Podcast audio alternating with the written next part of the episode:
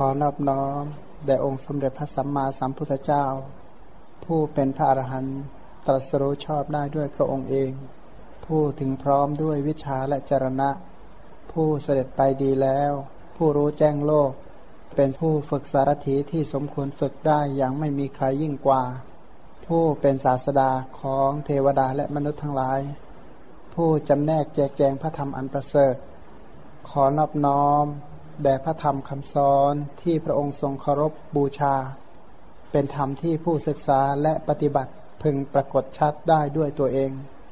ขอนอบน้อมแด่หมู่พระอริยสงฆ์เจ้าทั้งหลาย ผู้ปฏิบัติเพื่อกำจัดราคะ ผู้ปฏิบัติเพื่อกำจัดโทสะผู้ปฏิบัติเพื่อกำจัดโมหะ ตรัสรู้อริยสัจธรรมตามพระผู้มีพระภาคเจ้า ขอความเจริญในธรรมจงบังเกิดมีแก่บรรดาโยมทั้งหลาย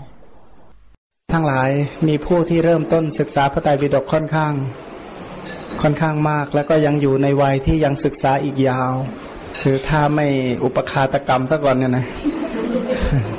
อุปคาตกรรมไม่ตัดรอนก็คือได้ศึกษาอีกยาวเมื่อศึกษาพระธรรมยาวเนี่ยเรียกว่าข้อควรระวังในการศึกษาพระธรรมเรียกว่าควรรู้เอาไว้ เพราะว่าถ้าหากว่า เราเข้าใจผิดเกี่ยวกับการศึกษาพระธรรมคำสอน ก็คือขาดทุนชีวิตนั่นเอง ซึ่งไม่อยากให้เป็นอย่างนั้น แต่ทีนี้ในขณะเดียวกันบางท่านอาจจะฟังแล้วเข้าใจผิดคิดว่ามาตอกย้ำกับในบางกรณี อันนี้ไม่ใช่เลย ไม่ใช่กรณีที่ต้องการจะตอกย้ำผู้ใดผู้หนึ่งไม่ใช่ แต่ว่าตารบถึงผู้ที่เริ่มศึกษาใหม่ ๆ ที่คิดว่ายังศึกษาพระธรรมอีกยาว เพราะว่าการศึกษาพระธรรมนั้นเบื้องต้นมันก็ทิศทางเดียวกันหมดอะนะจะไปนิพพานที่เดียวกัน ตอนต้นนะไปมีพระพุทธเจ้าเป็นสารณะเหมือนกัน มีพระธรรมเป็นสารณะเหมือนกัน มีพระสงฆ์เป็นสารณะเหมือนกัน มีมรรคมรรคมีองค์แปดเดียวกัน แต่พอนานๆเข้ามันคนละมรรคแล้วเห็นไหมตอนแรกมันเส้นอะไรนะ เส้นเส้นคู่นะ เส้นคู่ตีขนาน แล้วก็ค่อยๆห่างกันโดย โดยอะไร เหมือนกับตั้งเข็มทิศเอาไว้นะ คือมันเอียงกันแค่องศาเดียวในตอนต้นใช่ไหมถามว่าตอนต้นนี่เอียงองศาเดียวเนี่ย ถ้าไปสักห้าร้อยกิโลเมตร แล้วมันห่างกันเท่าไหร่ เท่าไหร่นะโอ้โหคำนั้นไกลมากเลยนะ นี่ถ้าอาตอนต้นเนี่ย ถ้าตั้งไว้สักสิบองศาห่างกันเนี่ยนะโอ้โหแล้วมันจะถ่างออกคนละทวีปเลย นะในระยะยาวนั้นก็เสียหาย นี่ก็เหมือนกันการศึกษาพระธรรมเราควรตั้งอัตตะสัมมาปณิทิไว้อย่างไร เพราะว่าการศึกษาพระธรรมคำสอนอโดยเฉพาะตามพระไตรปิฎกเนี่ยนะศึกษาศีลอันนี้สงของการศึกษาศีลเป็นอย่างดีนี้ อันนี้สงคืออะไร บอกว่าวิชาสามผลของการรักษาศึกษาศีลเป็นอย่างดีปฏิบัติอยู่ในศีลอันนี้สงของศีลและสัมปทา คือพูดถึงพร้อมด้วยศีลจักได้วิชาสามถามว่าพระสูตรละ่ะพูดถึงถึงพร้อมด้วยพระสูตรจะบริบูรณ์ด้วยสมาธิเขาจะบริบูรณ์ด้วยคุณคืออภิญญาหกถ้าหากว่ามีคุณสมบูรณ์ในพระพิธรรม ปฏิบัติและศึกษาตามพระพิธรรมอันนี้สงก็ได้อะไรได้ปฏิสัมพิทาสีทีนี้ถ้าศึกษาในศีลผิด ศึกษาแล้วก็เข้าใจผิดในเรื่องศีล โทษก็คือทุศีล ถ้าศึกษาเรื่องศีลไม่ดีทุศีล ถ้าศึกษาพระสูตรแล้วเข้าใจผิดพลาดเกิดอะไรขึ้น เกิดมิจฉาทิฏฐิ ถ้าศึกษาพระพิธรรมแล้วพลาดอะไรเกิดขึ้น ฟุ้งซ่านเนี่ยนะพันการศึกษาพระธรรมคำสอนนี้ก็มีข้อข้อที่พึงระวังว่า ศีลหรือวินัยถ้าศึกษาไม่ดีทุศีล พระสูตรถ้าศึกษาไม่ดีกลายเป็นมิจฉาทิฏฐิไปเลย พระพิธรรมถ้าศึกษาไม่ดีกลายเป็นอะไร ฟุ้งซ่าน ทีนี้ถ้าศึกษาทั้งพระโดยเฉพาะศึกษาผิดทั้งวินัยพระสูตรพระพิธรรมอะไรจะเกิดขึ้น ทุศีลด้วย มิจฉาทิฐิด้วยแล้วก็ฟุ้งซ่านด้วย โอ้เสียหายมากนะท่านก็หวังว่าทีนี้ถามว่าเราอะไรเป็นเครื่องตรวจสอบว่า เราทั้งหลายนั้นศึกษาและดำเนินไปตามปฏิปทาที่ พระสัมมาสัมพุทธเจ้าแสดงไว้ เราเอาอะไรเป็นเครื่องรับรองเนาะซึ่งของมาก็ชอบอัลคัตถูปมะสูตรมานานแล้วนะชอบแล้วก็พยายามอ่านบ่อยๆ เพราะว่าเราจะได้ตั้งอัตตะสัมมาปณิธิในการศึกษาพระธรรมต่อไปเนี่ยนะเพราะว่าอย่าลืมว่าพระพุทธศาสนาสิ่งใดที่จะมีอุปการะคุณเท่ากับจิตที่ตั้งไว้ชอบไม่มี อะไรที่จะมีโทษยิ่งกว่าจิตที่ตั้งไว้ผิดก็ไม่มี เพราะฉะนั้นการตั้งจิตนั้นสำคัญมาก พระสูตรนี้เป็นพระสูตรที่ช่วยบ่งบอกกล่าวถึงวิธีการตั้งอัตตะสัมมาปณิธิคือการตั้งจิตนั่นเองข้อความในอลัคตูปมะสูตรเนี่ยนะข้อ 274 มัชฌิมนิกาย มูลปัญนาต กล่าวว่าสมัยหนึ่ง พระผู้มีพระภาคเจ้าประทับอยู่ณพระวิหารเชตวัน อารามของท่านอนาถบินทิกะเศรษฐี กรุงสาวัตถี อันนี้ในสถานที่เลยนะ เกือบเกือบใกล้สถานที่แล้วนะสมัยนั้นแลทิฏฐิอันชั่ว คือมิจฉาทิฏฐิเกิดขึ้น แก่อริ t าภิกษุผู้เป็นเหล่ากอของคนฆ่าแรงว่าข้าพเจ้ารู้ทั่วถึงธรรมที่พระผู้มีพระภาคเจ้าแสดงแล้ว โดยประการที่ทำทั้งหลายที่พระผู้มีพระภาคเจ้าตรัสว่าเป็นธรรมะกระทำซึ่งอันตรายทำเหล่านั้นไม่สามารถทำอันตรายแก่ผู้ซ่องเสพได้จริง พระพุทธเจ้าบอกว่ามันมีโทษ เอ๊ะไม่เห็นมีโทษอะไรเลยอันนั้นก็คือมีความเห็นตรงกันข้ามกับพระสัมมาสัมพุทธเจ้า พระองค์ว่าอันนี้เสียหายนะเรื่องนี้ใช้ไม่ได้ ท่านก็บอกเอ๊ะไม่เห็นเป็นไรนี่ เพราะฉะนั้น ปกติคำว่าธรรมที่ทำอันตรายเนี่ยนะอันตรายยิ่งกระทำเราเคยได้ยินใช่ไหมเวสารัชยานของพระพุทธเจ้ามีสี่อย่างหนึ่งหนึ่งขีนาสวะปฏิญญาสองสัมมาสัมพุทธปฏิญญาสามอันตรายิกธรรมเทศนาสี่นิยานิกธรรมเทศนา ขีนาสวะปฏิญญาก็คือ ปฏิญาณว่าเป็นพระอรหันต์เนี่ยนะ คือไม่มีใครมาโจทย์พระองค์ว่าพระองค์เนี่ยบอกว่าตัวเองเป็นพระอรหันต์แต่ยังมีกิเลสเหลืออยู่ อันนี้อันนี้ไม่มีใช่ไหมอันนี้เรียกว่าขีนาสวะปฏิญญาสองพระองค์ปฏิญญาว่าเป็นอะไร เป็นพระสัมมาสัมพุทธเจ้า ไม่มีใครที่จะมาโจทย์พระองค์ว่าเอ๊ะสิ่งนี้พระพุทธเจ้าไม่รู้จริง หรือยังไม่รู้สิ่งนี้ อันนี้ก็ไม่มีข้อสองเรียกว่าสัมมาสัมพุทธปฏิญญาสาม อันตรายิกธรรมเทศนา คือสิ่งที่พระองค์ตรัสว่าเป็นอันตราย สิ่งนั้นต้องเป็นอันตราย ถ้าปฏิบัติล่วงละเมิดในสิ่งนั้นอันตรายแน่ อันนี้เรียกว่าอันตรายยิกธรรมเทศนา แล้วก็สุดท้ายคือนิยานิกธรรมเทศนาว่าทำใดที่พระองค์แสดงว่าเป็นธรรมะที่นำออกจากวัฏทุกข์ได้จริง ก็เป็นจริงอย่างที่พระองค์ตรัสเอาไว้ไม่มีผิดพลาด อันนี้เรียกว่ายาน สี่ประการ เรียกว่าจตุเวสารัชยานยานที่ทำให้พระองค์ถึงความกล้ากล้า นี่ก็เหมือนกันพระองค์นี้ในสูตรนี้พระองค์ก็ตรัสถึงอันตรายิกธรรมใช่ไหมว่าธรรมที่เป็นอันตรายแก่ผู้ซ่องเสพได้จริง แต่ท่านพระอริ t าบอกว่าเอ๊ะไม่เห็นมีอันตรายอะไร ไม่มีโทษเนี่ยนะไม่มีโทษไม่มีอันตราย ปกติอันตรายยิกธรรมนั้นมีห้าประการด้วยกันเนี่ยนะอันตรายิกธรรมนะหนึ่งหนึ่งอะไร กรรมาวรเครื่องกั้นคือกรรม กรรมมาวรคืออะไรฆ่าพ่อฆ่าแม่ฆ่าพระอรหันต์ทำโลหิตตุบาท ก็คือทำอนันตริยกรรมห้านั่นแหละ อันนี้เรียกว่ากรรมมาวรนั้นกรรมมาวรนั้นก็คืออนันตริยกรรมห้าสองวิปากาวรถ้าเกิดมานะอเหตุกะปฏิสนธิ ทวิเหตุกะปฏิสนธิบรรลุไม่ได้ อันนี้เรียกว่า วิปากาวรข้อสามก็กิเลสาวร ถ้าเป็นนิยตามิจฉาทิฐิเรียกว่ากิเลสาวร เครื่องกั้นคือมิจฉาทิฐิ ข้อสี่อะไรอาณาวิเอออริยุปวาทอริยุปวาทก็คือการว่าร้ายพระอริยเจ้าว่า ไปดูหมิ่นพระอริยเจ้านั่นเอง ไปดูหมิ่นพระอริยเจ้าว่า ท่านไม่มีคุณธรรมเหล่านั้น แล้วก็สุดท้ายคืออาณาวิติกมะ เป็นพระภิกษุนั้นจงใจล่วงละเมิดพระธรรมวินัย แล้วไม่คิดจะแสดงคืนไม่แสดงคืน อันนี้ก็ถือว่าเป็นเครื่องกั้นเรียกว่าละเมิดอาณาของพระพุทธเจ้า อาณาวิติกรรมก็คือล่วงละเมิดอาณาเขตที่พระพุทธเจ้าห้ามเอาไว้ ทั้งห้าประการนี้ถือว่าเป็นธรรมที่เป็น อันตราย ทีนี้พระภิกษุอริ t าเนี่ยก็คือไม่เชื่อว่าพระวินัยที่พระพุทธเจ้าบัญญัตินี่มีอันตรายจริง สมมติถ้าล่วงละเมิดแล้วจะเป็นอันตรายจริง ท่านไม่เชื่อพันพิสูจทั้งหลายก็ได้ยินว่าทิฏฐิอันชั่วเห็นปานนี้บังเกิดขึ้นแก่อริ t าภิกษุ ผู้เป็นเหล่ากอของคนข้าแรงว่าข้าพเจ้ารู้ทั่วถึงธรรมะที่พระผู้มีพระภาคเจ้าแสดงแล้ว โดยประการที่เป็นธรรม ธรรมทั้งหลายที่พระผู้มีพระภาคเจ้าตรัสว่าเป็นธรรมกระทำซึ่งอันตรายธรรมเหล่านั้นไม่สามารถทำอันตราย แก่ผู้ซ่องเสพได้จริงพิสูจน์เหล่านั้นก็เลยเข้าไปถามว่า ท่านมีความเห็นอย่างนั้นใช่หรือเปล่า อริ t าก็บอกว่าจริงท่านทั้งหลาย ข้าพเจ้านี่มีความเห็นอย่างนั้นจริงพิสูจน์ทั้งหลายก็เลยปรารถนาจะปลดเปลื้องอริ t าพิสูจผู้เป็นเหล่ากอของขนข้าแรง จากทิฏฐิอันชั่วเห็นปานนั้น จึงซักไซไล่เลียงสอบสวนด้วยกล่าวว่า ท่านอริ t าท่านอย่าได้กล่าวอย่างนั้น อย่าได้กล่าวตู่พระผู้มีพระภาคเจ้า การกล่าวตู่พระผู้มีพระภาคเจ้าไม่ดีดอก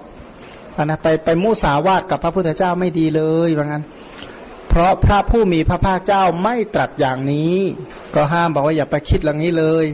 ทีนี้ถามว่าเอแล้วความคิดของท่านพระริ t าเนี่ยท่านคิดเรื่องอะไร คือจริง ๆ แล้วพระริ t านี่ท่านเป็นพระหูสูตรนะท่านเป็นผู้ที่เรียนมาก แทบจะทรงพระไตรปิฎกนี่แหละ ท่านนี้เป็นพระธรรมมกถึกเป็นผู้แสดงธรรมนะก็เป็นนักเทศที่มีความสามารถสูงนะย่อมรู้อันตรายยิกธรรมที่เหลือ แต่เพราะตนนี้ไม่ฉลาดในพระวินัย จึงไม่รู้อันตรายิกธรรม คือการล่วงละเมิดพระวินัยบัญญัติ กันนะกรรมมาวรท่านก็รู้กิเลสาวรท่านก็รู้วิปากาวรท่านก็รู้ อริยประวาทท่านก็รู้ แต่ไม่รู้ข้อการล่วงละเมิดพระวินัยว่าการล่วงละเมิดพระวินัยไปแล้วนี้เสียหาย เพราะฉะนั้นภิกษุที่อยู่ในที่ลับภิกษุรูปนี้นะท่านอยู่ในที่ลับก็เลยคิดว่าเรายกตัวอย่างว่า เครือขัดเหล่านี้บริโภคกรรมคุณห้าก็เป็นพระโสดาบันก็มีเออเขาก็ยังหมกมุ่นอยู่กับครอบครัวเขาก็เป็นพระสกทาคามีก็มี เขาก็อยู่ครอบครัวนี่เขาก็เป็นพระนาคามีก็มี ฝ่ายพวกพิสุพิจารณาเห็นรูปที่น่าพอใจที่พึงรู้สึกด้วยจักสุถูกต้องโพธพาด้วยกายที่พึงรู้ได้ด้วยกาย ย่อมใช้สอยเครื่องล่าและเครื่องนุ่งห่มที่อ่อนนุ่ม ข้อนั้นทั้งหมดควร ก็คือหมายความว่า ถ้าพระพิสุจะทำเหมือนคารวาสก็ไม่เห็นมีเสียหายอะไร เพราะอะไรเพราะคารวาสทั้งหลายท่านก็บรรลุกันใช่ไหมเเป็นพระคารวาสก็บรรลุเป็นพระโสดาบันเป็นพระสกทาคามีเป็นพระอนาคามี เพราะฉะนั้นพระพิสุเหล่านี้ถ้าล่วงละเมิดเช่นนั้น ก็ไม่น่าเสียหาย ก็ไม่น่าเสียหายตอนแรกก็ไม่น่าเสียหายใช่ไหมตอนหลังบอกไม่เสียหายไม่เป็นอะไรอย่างนะถ้าพระพิสุจะทำแบบคารวาสก็ไม่มีปัญหาอะไร ท่านมีความคิดอันนี้เกิดขึ้นมาก็ดิ่งเลยเพราะถือว่าถ้าจะเรียนแบบคารวาสทั้งหมดก็สมควรว่างั้นเถอะ เพราะเพราะเหตุไรเพราะรูปเสียงกลิ่นรสโผฏฐะของหญิงเท่านั้นไม่ควรฝ่ายรูปเป็นต้นเหล่านั้นจึงควร อริอริ t าเนี่ยเทียบเคียงรถกับรถรวมการบริโภคด้วยอำนาจราคาที่มีฉันทะกับการบริโภคอำนาจราคาที่ไม่มีฉันทะแล้วเกิดทิฏฐิอันลามก เหมือนเทียบผ้าเนื้อละเอียดกับปอหยาบประหนึ่งเทียบภูเขาสิเนรุกับเมล็ดพันธุ์ผักกาดขัดแย้งกับพระสัพพัญยุตยานว่า ทำไมพระผู้มีพระภาคเจ้า ทรงบัญญัติปฐมปราชิกด้วยอุตสาหะใหญ่ อย่างปราชิกก็คือเรื่องเสพเมถุนก็คือท่านมีความคิดว่า พระพิสุเสพเมถุนไม่น่าเสียหายนะไม่น่าเสียหาย อันนี้นี่พูดแบบไว้ไว้คำหน่อยนะจริงๆบอกไม่เสียหายนั่นแหละอันพระพิสูจน์จะเสพเมถุนก็ไม่มีปัญหาอะไรมันก็ถือว่าขัดแย้งกับพระสัมมาสัมพุทธเจ้าชนิดที่เรียกว่าเขาสินอะไรนะมันมัน ขัดกันจนไม่รู้จะขัดกันยังไงแล้วอะก็เลยถือว่าขัดแย้งกับพระสัพพัญยุตยานปานประหนึ่งกั้นมหาสมุทรคือพระองค์นี้ภาคเพียรบัญญัติพระพระวินัยประราชิกเป็นต้นเนี่ยนะเหมือนกับว่ากั้นทะเลเลยแหละ ลงโทษโทษในพระบัญญัตินั้น พระพิสุรูปนี้ถือว่าไม่มีตัวเองนี่คัดค้านเวสารัชยาน คือโดยเฉพาะข้ออะไรนะอนาวีติกมะเนี่ยนะหรือที่เรียกว่าอนาวีติกมะ ใส่ตอและใส่หนามลงในอริยมรรคประหารอาณาจักรของพระสัมมาสัมพุทธเจ้า คือพระชินเจ้า ว่าโทษในเมถุนธรรมไม่มี อันนี้ก็คือเนื่องจากว่าไม่ละเอียดรอบคอบนะนึกว่า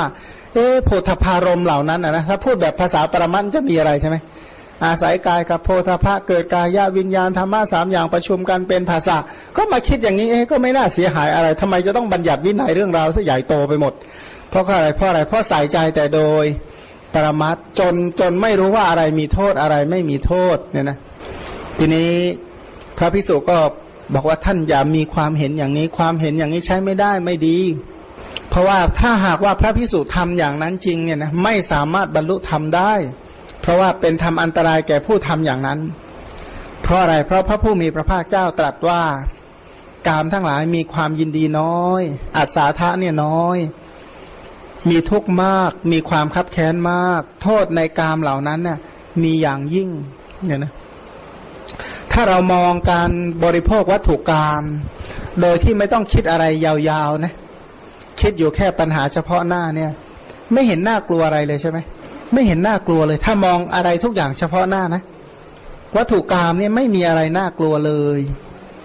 แต่ถ้ามองระยะยาวนะ เอาห้าสิบล้านชาติมาวัดอย่างเงี้ย เอาสังสารวัตรมาจับเนี่ยจะรู้ว่าต้นตอต้นเนี้ยมันมันพาไปความพาไปเสียหายแค่ไหน ในในระยะหลังๆตามมาเนี่ยก็อย่างถามว่าอินเดียนี่ใครปรารถนาจะมาเกิดที่นี่บ้างยุคนี้ ไม่มีเลยใช่ไหมแต่ถ้ามาไหว้พระอีกมา คือถามว่าทำไมถามว่าทำไมเขาจึงมาเกิดเป็นคนอินเดียหรือมาเกิดเป็นคนยากทั้งหลาย มาจากไหน สาวไปหาต้นตอก็คือจากวัตถุกรรมกับ กิเลสกรรมนั่นแหละ แม้กระทั่งหมู่เดรัจฉานทั้งหลายที่เราได้ยินเสียง เราได้ยินเห็นเขาทุกข์เขายากเขาเดือดร้อนนะ นั่นก็เป็นผลจากการบริโภควัตถุกรรมความพิการทั้งหลายเป็นต้นเนี่ยนะก็เกิดจากอะไรก็เกิดจากวัตถุกรรม แล้วถามว่าอบายทุกขติวินิบาตนรกทั้งหลายที่เขาตกเนี่ยเพราะอะไรเป็นต้นต่อจริง ๆ ถามหาสาเหตุจริง ๆ นี่ก็คือเนื่องจากวัตถุกรรมทั้งนั้นเลยเห็นไหมแม้กระทั่งมิจฉาทิฏฐิทั้งหลายที่เกิดขึ้นก็เพื่ออะไร เพื่อจะได้เสพวัตถุกรรมโดยที่มันไม่มีโทษเนี่ยก็เลยเป็นที่ตั้งแห่งมิจฉาทิฏฐิพันวัตถุกรรมทั้งหลายนั้น จึงเป็นสิ่งที่มีโทษยิ่งนักอนะโทษอะไรที่จะเสมอด้วยสิ่งเหล่านี้ไม่มี แล้วก็สิ่งเหล่านี้ไม่ใช่ไม่น่ายินดี มีอยู่ความน่ายินดี แต่ว่าน้อยนักเนี่ยนะน้อยนักอันนั้นสังสังเกตดูนะเช่นอะไรรู้ไหมเช่นอาหารเนี่ย เช่นถ้าทานอาหารแล้วอาหารแสลงแบบป้าสลวยเนี่ยนะโอ้ทานตอนอาทานนี่อร่อยไหม อร่อยมาก ถามว่าเดินเข้าห้องน้ำบ่อย ๆ ดีไหมโอ้ตอนแรกมันก็อร่อยดีอยู่หรอกนะตอนหลังล่ะ เดือดร้อนคือจริง ๆ แล้ววัตถุกรรมทั้งหลายเนี่ยหลาย ๆ เรื่องดีแต่เฉพาะในตอนแรก แต่ตอนหลังไม่ได้ดีจริงเนี่ยนะอย่างวัตทุกข์ทั้งหลายเนี่ยก็เป็นอย่างนี้ไอ้ทีนี้ไอ้ไอ้ตอนที่มันฉาบทาไว้ต้นที่มันน่าหน้าปรารถนาในตอนต้น แต่ตอนท้ายมันเสียหายเนี่ย สัตว์ทั้งหลายไม่ไม่นึกไปสาวไปหาต้นเหตุว่า เกิดจากตรงนั้นอย่างแท้จริง ที่เราทั้งหลายมาพอรู้บ้างก็อาศัยสัพพัญยุตยานของพระสัมมาสัมพุทธเจ้า เพราะพระพุทธเจ้านะเป็นคนที่มองอะไรสามระยะด้วยกันหนึ่งมองเป็นทิฏฐธรรม ทิฏฐธรรมก็ไม่ได้มองแค่วันสองวันมองเป็นสิบสิบปี มองไปจนตลอดชีวิตเนี่ยทิฏฐธรรมสองอุปชาอุปชาหมายความว่าร่างกับชาติหน้าไล่ไปเรื่อยสาม อปราประเวทนียกรรมเนี่ยนะกรรมที่ให้ผลในชาติที่สามเป็นต้นไปนี่ในหนึ่ง แล้วพระองค์เนี่ยสอนที่จะทำมิกถะประโยชน์ สัมปรายิกถะประโยชน์ และประมัตถประโยชน์ คือคือสอนประโยชน์อย่างสูงสุดนะประโยชน์โลกนี้ประโยชน์โลกหน้า แล้วก็ประโยชน์โลกอย่างยิ่ง แล้วก็กรรมก็มองแบบกรรมที่มีผลชาตินี้กรรมมีผลชาติหน้ากรรมมีผลเป็น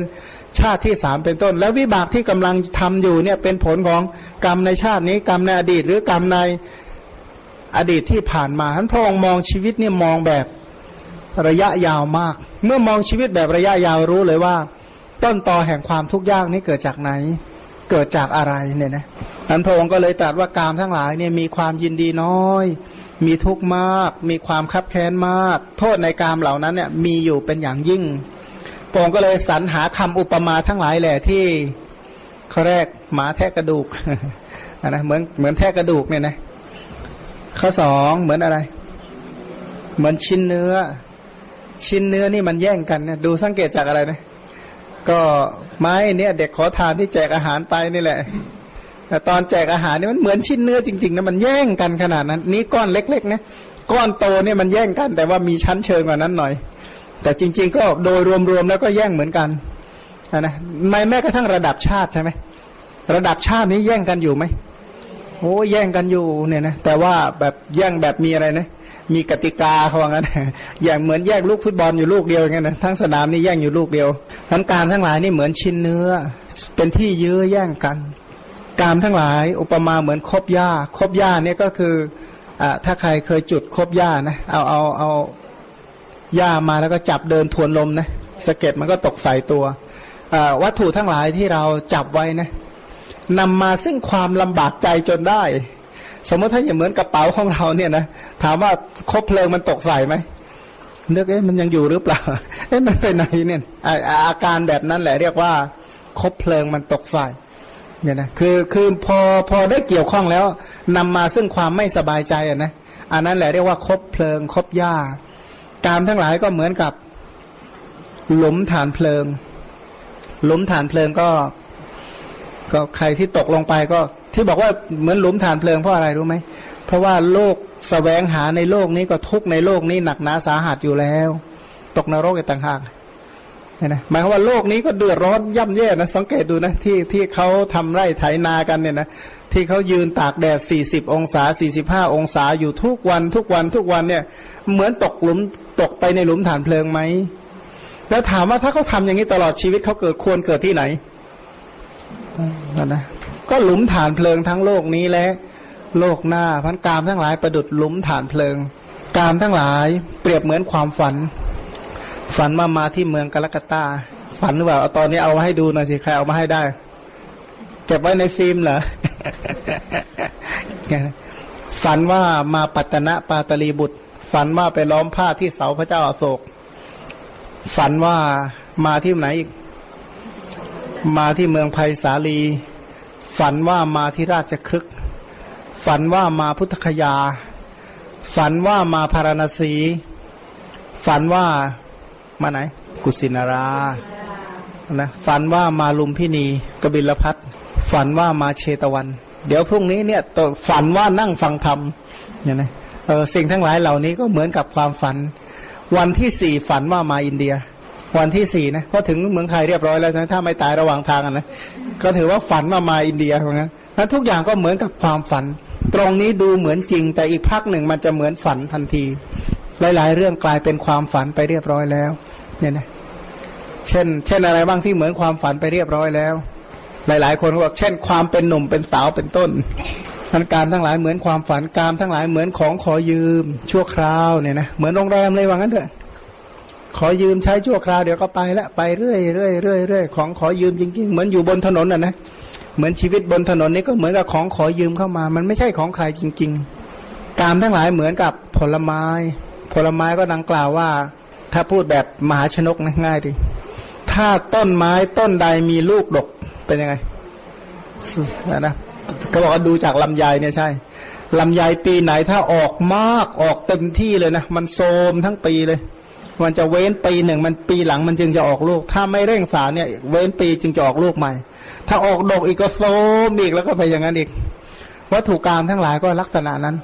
ก็จึงเหมือนกับผลไม้ถ้าต้นไม้ต้นใดที่ไม่มีลูกเป็นยังไง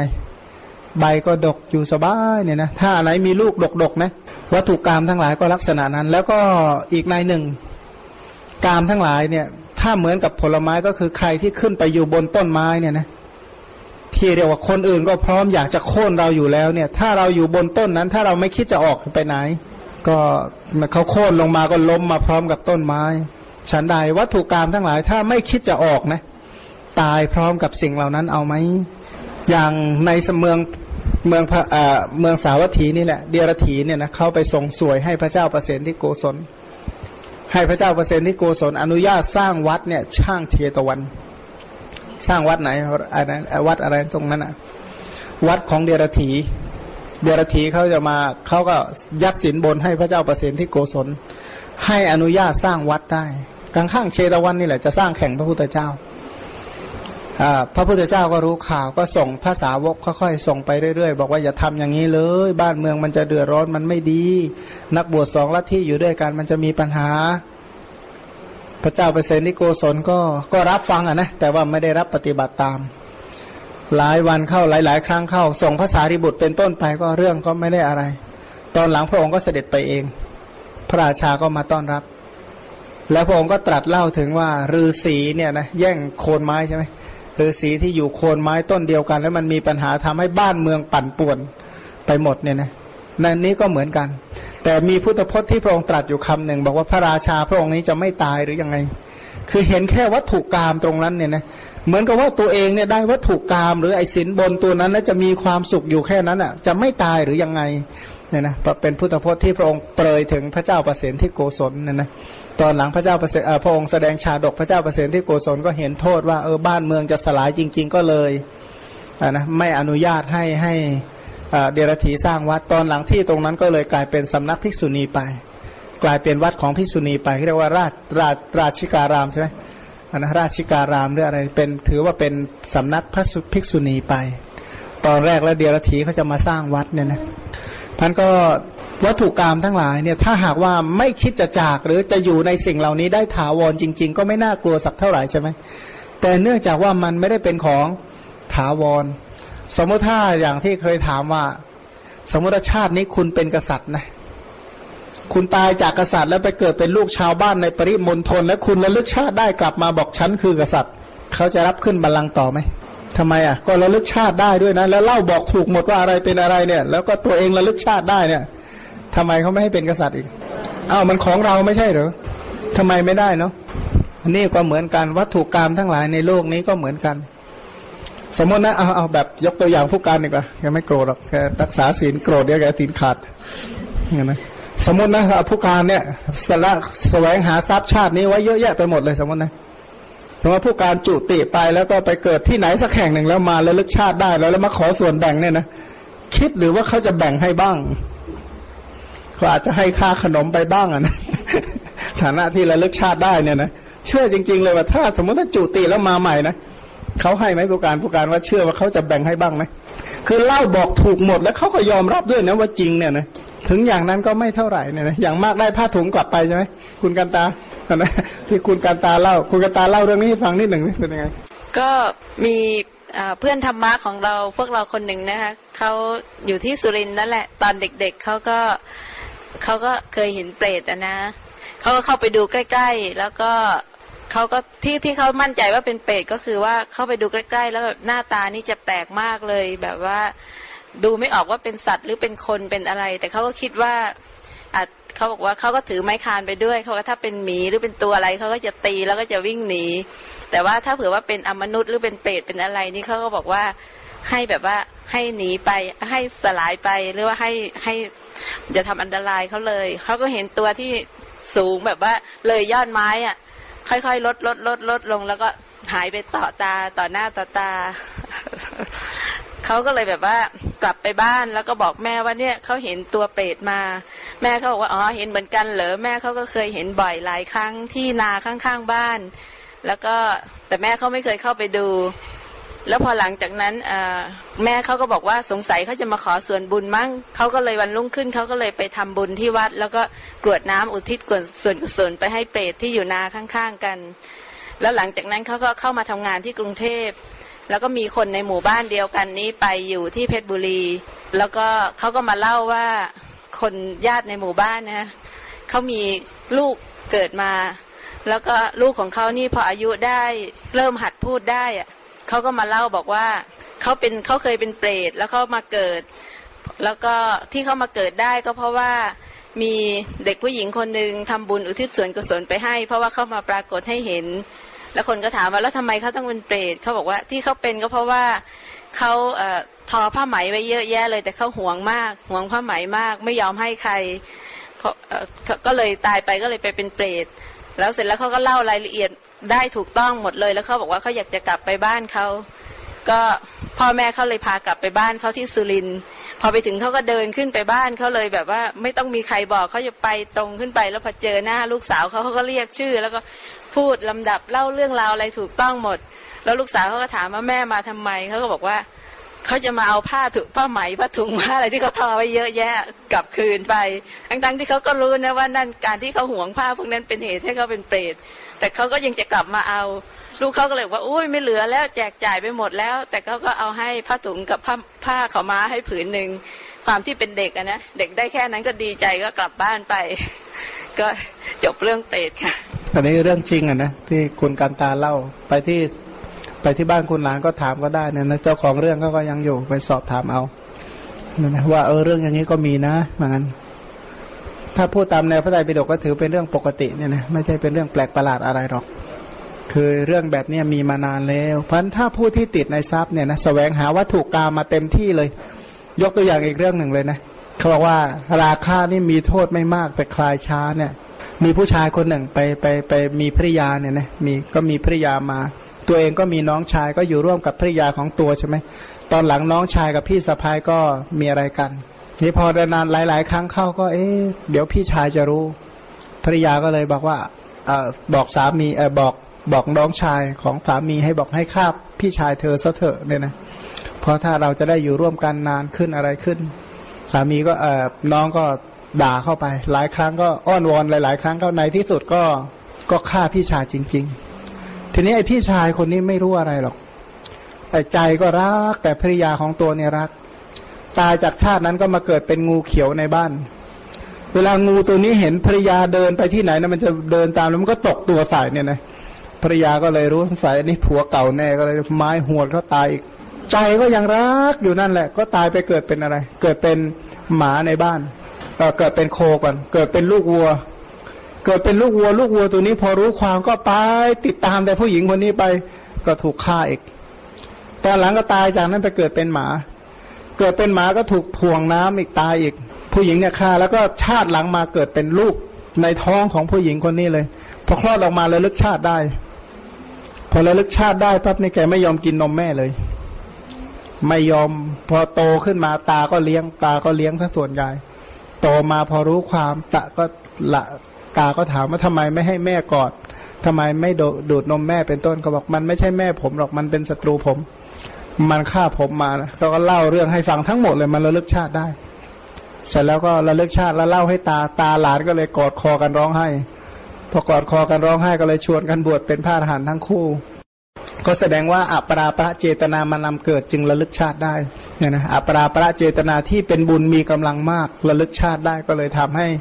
ให้เป็นอย่างนั้นเนี่ยนะก็ตอนหลังก็ออกบวชเป็นพระอรหันต์ทั้งตาทั้งหลาน เพราะฉะนั้นกามทั้งหลายวัตถุทั้งหลายที่เราคิดว่าเพลิดเพลินอาจจะดีจริงอยู่ในตอนต้นใช่ไหมคือยังไม่ได้ปัจจัยที่จะแปลเป็นอื่นนะเหมือนร่างกายของเรานะเราก็ว่ามันเหมือนกับมีเหมือนกับมีเรามีอำนาจในมันอะนะเหมือนจะควบคุมดูแลมันได้คอนโทรลมันได้ทุกอย่าง แล้วจริง ๆทำได้ไหมคุณอุไร ไม่ได้ พอมันเอาเข้าจริงแล้วมันไม่ยอมมันเนี่ยนะแหมขึ้นยังกับว่าอะไรก็ไม่รู้ขึ้นมาเผาผลาญเต็มไปหมดเลยนะมันร้อนระอุไปหมดเลย น้ำตาไหลพรากร้อนจนต้องน้ำตาไหลนะคิดดูไม่ได้ร้อนธรรมดาเตโชท่านเป็นอย่างเงี้ยไม่เชื่อถามป้าฉลวยดูเถอะวันนี้เป็นไหนละอ๋อเข้าแล้วเข้าห้องน้ำอีกแล้วนะเอ้ห้องน้ำกับสงสัยจะเป็น คุณมริวันเป็นยังไงละไม่มานะนั่นก็พักผ่อนไปอีกแล้วเนี่ยนะนี่มีอำนาจจริงหรือเปล่าในในร่างกายของเราเนี่ย ดูว่ามันมีอำนาจเนี่ยนะเขามามีอยู่ครั้งหนึ่ง เป็นแผลในกระเพาะนะ แล้วท้องมันอืดมากเลยนะเราก็นึกถึงคนมีท้องอะนะคิดยังไงมันก็ไม่ยุบ เอ๊ะมันเกิดอะไรขึ้น ตอนหลังก็ไปหาหมอ ตรวจดูอ้าวเป็นแผลในกระเพาะเนี่ยนะนี่ก็เป็นอย่างเงี้ยตอนก็นึกว่ามันเรามีอำนาจอะไรมันเนี่ยพอเอาเข้าจริง ๆ แล้วไม่ได้มีอำนาจอะไรเลย เราไปเชื่อลองปวดฟันแล้วไม่กินยาดูสิ บอกอย่าปวดนะ จงพอจงหยุด อย่าปวดบอกพอแล้ว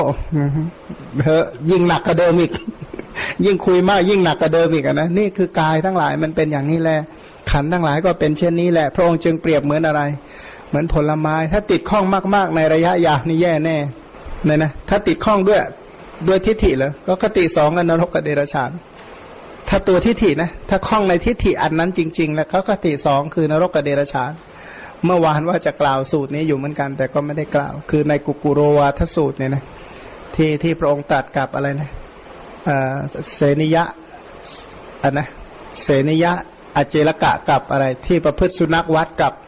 ประพฤติโควัตเนี่ยนะก็พระองค์ก็ตรัสว่าคติสองของทิฏฐิ แล้วก็ข้อบทความเหล่านี้ไม่ได้มีอยู่ที่เดียวมีอีกหลายแห่งนะนะว่าทิฏฐินี่มีโทษยิ่งนักฉะนั้นถ้าติดข้องในทิฏฐิก็คติสองดังกล่าวไป แต่ถ้าติดข้องในวัตถุกรรมก็ไม่แน่นะก็วนๆเกี่ยวข้องกับวัตถุกรรมตามสมควรแก่กรรมกรรมทั้งหลาย พระผู้มีพระภาคตรัสอุปมาเหมือนอะไร เหมือนเขียงหั่นเนื้อ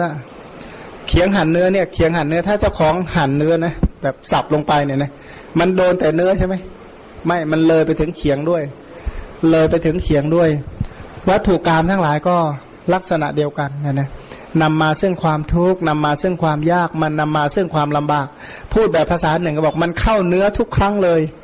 นะมันเข้าเนื้อทุกครั้งเลยนะคือเอาง่ายๆ ว่าวัตถุกรรมไหนที่ไปเกี่ยวข้องแล้วจิตไม่เศร้าหมองกลับมา ไม่มีนั่นแหละเรียกว่ามันเข้าเนื้อมาแล้ว นะมันเข้าเนื้อแล้วนะที่ที่ไปเศร้าหมองด้วยอำนาจอากุศลกลับมาในวัตถุใดนะเธอให้รู้เธอว่าวัตถุนั้นเราเข้าเนื้อมาเรียบร้อยแล้วพันวัตถุกรรมทั้งหลายที่เกี่ยวข้องนะเป็นอย่างนั้นจริงๆนะเข้าเนื้อมาจนได้กามทั้งหลายพระองค์ตรัสว่าเหมือนหอกเหมือนเหลาเนี่ยนะมันเหมือนเป็นของทิ่มของแทง กามทั้งหลายก็เหมือนกับหัวงูเห่า หมายความว่าลวดลายมันวิจิต แต่ว่าจริง ๆ แล้วมีโทษมาก มีทุกข์มาก มีความคับแค้นมากโทษในกามทั้งหลายเนี่ยมีอย่างยิ่ง พระพิสุจะยกอุปมาอย่างไรขึ้นมา พระอริ t าก็ไม่เห็นด้วย กามไม่มีโทษ กามไม่มีโทษ ยืนยันอยู่ตามเดิมว่ากามไม่มีโทษ พระพิสุก็เลยเปลื้องยังไงก็เปลื้องทิฏฐิอันชั่วนั้นเปลื้องไม่ได้ เปลี่ยนความเห็นว่ากามมันมีโทษไม่ได้ ยืนยันอยู่ตามเดิมว่ากามไม่มีโทษนนะทิฏฐิของเขาเขาถือว่ากามไม่มีโทษ คำสอนพระพุทธเจ้าตรัสว่าโทษของกามมียิ่งนักใช่ไหมด้วยอุปมาดังที่กล่าวไปมากมายก็เพื่อจะชี้ให้เห็นโทษของกามทั้งหลาย คือคือโทษของกามในที่นี้หมายถึงวัตถุกรรมหรือกิเลสกรรมคือกิเลสกรรมที่ไปตะกระตะกรามกับวัตถุกรรมไอ้ตัวนั้นอะมันมีโทษร้ายแรงมีพิษแรงมาก เพราะว่าวัตถุกรรมเขาก็อยู่อย่างนั้นของเขาอะนะเขาก็อยู่อย่างนั้นของเขาไป แต่ไอสภาพจิตที่เข้าไปตะกระตะกรามบริโภควัตถุกรรมไอ้ตัวนั้นมันมีพิษร้ายแรงยิ่งนัก แต่พระอริ t าบอกว่าไม่เป็นไรเนี่ยนะไม่มีโทษอะไร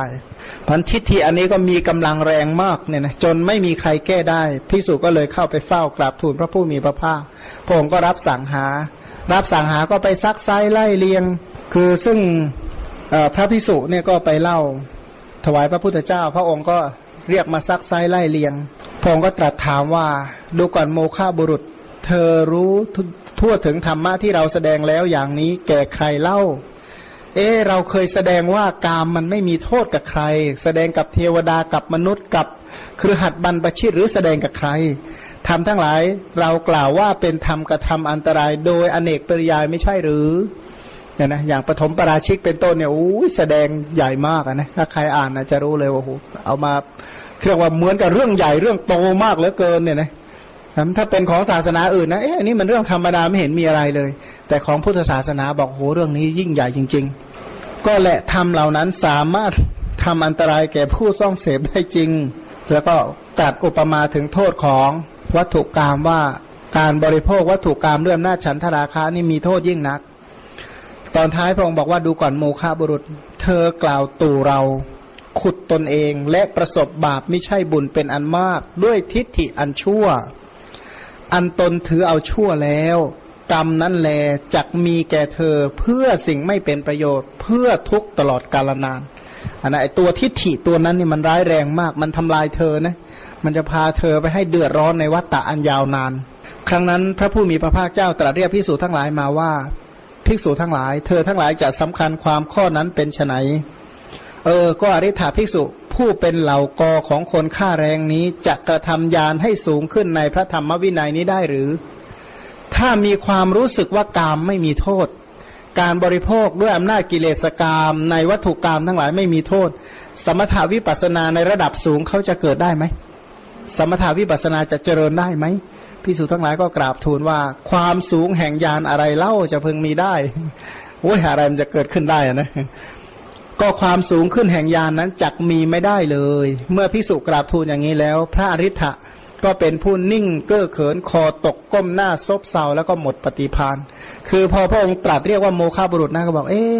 พระอุปเสนวังคันตบุตร พระองค์ก็เรียกโมฆะบุรุษตอนหลังก็ปฏิบัติยังบรรลุมรรคผล ของเราก็ช่างเถอะพระองค์เรียกโมฆะบุรุษนะเราจะปฏิบัติก็ได้บรรลุมรรคผลเหมือนพระอุปเสนพระองค์ก็เนี่ยบอกว่ามันเป็นไปไม่ได้หรอกจะเจริญงอกงามในธรรมวินัยนี้เป็นไปไม่ได้เนี่ยนะก็เลยนั่งซบเซาหมดปฏิพาน เสร็จแล้วก็ยังคิดว่า เออพระองค์คงจะสอนเราให้ประพฤติทำบุญก็ได้ คงจะได้พอไปสวรรค์ได้นะท่านก็คิดใหม่นะเออถึงเราไม่ได้บรรลุมรรคผลนะเราก็มาทำบุญให้ทานเป็นต้นเนี่ย เราก็คงจะไปสวรรค์ได้มั้ง พระองค์ก็เลยทราบรู้ว่าเขาคิดอะไรอยู่เนี่ยนะพระองค์บอกว่าพระผู้มีพระภาคทราบว่าอริ t าภิกษุเป็นผู้นั่งนิ่งเก้อเขินคอตก ก้มหน้าซบเซาหมดปฏิพานจึงได้ตรัสกับอริ t าว่าดูก่อนโมฆะบุรุษ เธอจักปรากฏด้วยทิฏฐิอันชั่วของตนเองนั่นแล เราจักสอบถามพิสูจทั้งหลายในที่นี้ ครั้งนั้นพระผู้มีพระภาคเจ้าตรัสเรียกพิสูจทั้งหลายมาว่าภิกษุทั้งหลาย แม้เธอทั้งหลายรู้ทั่วถึงธรรมะที่เราแสดงแล้วอย่างนี้ โดยประการที่อริ t าภิกษุผู้เป็นเหล่ากอของคนฆ่าแรงกล่าวตู่เราขุดตนเองและก็ประสบบาปไม่ใช่บุญเป็นอันมาก ด้วยทิฏฐิอันชั่ว อันตนถือเอาชั่วแล้วดังนี้หรือ ก็บอกว่า เขาจะได้บุญใช่ไหมเนี่ยนะที่ที่ทิฏฐิอันนี้นะเป็นปัจจัยให้เจริญบุญเจริญกุศลใช่ไหมไม่ใช่หรอกข้อนั้นไม่เป็นอย่างนั้นพระเจ้าค่ะเพราะอะไรเพราะว่าพระองค์นี้แสดงทำว่าทำทั้งหมดเนี่ยมันมีอันตราย แต่เขาคิดตรงกันข้ามกับ พระสัมมาสัมพุทธเจ้าไปหมดเขาจักเจริญได้อย่างไรพระผู้มีพระภาคก็ตรัสว่าดีแล้วภิกษุทั้งหลาย เธอทั้งหลายรู้ทั่วถึงธรรมที่เราแสดงแล้ว โดยประการที่กล่าวว่าธรรมนั้นเป็นธรรมอันตราย ซึ่งสิ่งนั้นก็เป็นอันตรายแก่ผู้เสพได้จริง เรากล่าวว่ากามทั้งหลายมีโทษมีความยินดีน้อย คือมีอัศาธาน้อย มีทุกข์มากนะโทษโทษในกามทั้งหลายเนี่ยมีอยู่โดยยิ่ง เสร็จแล้วก็เออ อริ t ะผู้เป็นเหล่ากอของขนข้าแรงนี่กล่าวตูเราขุดตนเองและประสบบาปไม่ใช่บุญเป็นอันมาก ด้วยทิฏฐิอันชั่วอันตนถือเอาชั่วแล้ว กรรมนั้นแลจักมีแก่ เธอผู้เป็นโมฆะบุรุษเพื่อสิ่งไม่ใช่ประโยชน์ เพื่อทุกสิ้นกาลนานเนี่ยนะเพราะถือทิฏทิฏฐิตัวนั้นนี่ร้ายแรงมากนะเป็นไปเพื่อประสบบาปไม่ใช่บุญเป็นอันมาก ถามว่าทำไมรู้ไหมทำไมเออพระอริถามจึงพระองค์เหมือนกับว่าพูดไม่ให้เขางอกเลยเลย เพราะอะไร เพราะพระองค์วิเคราะห์ตามเนื้อผ้าว่าภิกษุทั้งหลาย เธอจักเสพกามทั้งหลาย คนที่มีความคิดว่าไม่มีโทษจะทำอะไร ก็หมกมุ่นไปหาวัตถุกรรมจะมีอะไรนอกจากเสพกาม นอกจากกามมสัญญา นอกจากกามมวิตก ข้อนั้นไม่เป็นฐานะที่จะมีได้ คือสมมุติถ้าหากว่าคนที่ดื่มเหล้าไม่คือเขาเขานักดื่มทั้งหลายนะ เขาก็จะเริ่มเลี่ยงบาลีแล้วเขาบอกว่า สุราเมระยะมัชชะเขาว่าก็นี่ไงให้ดื่มเป็นระยะระยะไง เพราะนี่พระองค์ก็ยังอนุญาตให้ดื่มเป็นระยะระยะ เพราะนั้นมันไม่มีโทษเขาก็เลยพวกนี้ก็ถามว่าคิดไหมว่าเขาจะเลิกเล้าเป็นไปไม่ได้ก็จะดื่มไปเรื่อยๆเรื่อยๆฉันใด ผู้ที่กล่าวว่าวัตถุกรรมทั้งหลายไม่มีโทษก็ฉันนั้นเขาก็จังคลุกคลีหมกมุ่นครุ่นคิดแต่ แต่สิ่งเหล่านี้ในที่สุดจะไปไหนล่ะ อกุศลวิตกมาก ๆก็ไปไหนนะ ถ้าอากุศลวิตกเกิดขึ้นมาก กามสัญญาเกิดขึ้นมากภาษะที่อะไรนะต่อด้วยเจตนาที่เป็นบาปเป็นอกุศลก็ตามมาพันก็ถือว่าเป็นกลุ่มที่เฝ้ามหาพูดตลอดไปเนี่ยนะก็ต้องเลี้ยงดูมหาพูดไปตลอดไป แต่ว่าเป็นมหาพูดที่เป็นนอนเป็นอะไรก็อีกเรื่องหนึ่งนะทีนี้พระองค์ก็ตรัสว่าเหตุผลที่พระริ t ะเห็นว่ากามทั้งหลายไม่มีโทษเนี่ย ต้นเหตุนี่มาจากอะไร ต้นเหตุนะพระองค์ก็บอกว่าต้นเหตุก็คือ เธอเรียนธรรมวินัยคือพระไตรปิฎกเนี่ยเรียนพระไตรปิฎกว่างั้นเถอะคือสุตตะเคยะวยากรณะคาถาอุทานเป็นต้นนะเรียนแล้วเนี่ยไม่ไตรตรองเนื้อความแห่งพระธรรมเหล่านั้นด้วยปัญญานี่นคือคือเรียนเรียนไม่ดีอะนะธรรมะเหล่านั้นย่อมไม่ควรซึ่งการเพ่งแห่งโมฆะบุรุษเหล่านั้น ผู้ไม่ไตรตรองเนื้อความด้วยปัญญา โมฆะบุรุษเหล่านั้นข่มผู้อื่นเป็นอนิสงส์ หมายเปลื้องคำกล่าวร้ายของผู้อื่นเป็นอนิสงส์จึงเล่าเรียน คือเรียนเพื่อไม่ให้ใครข่มตัวเองได้นั่นเอง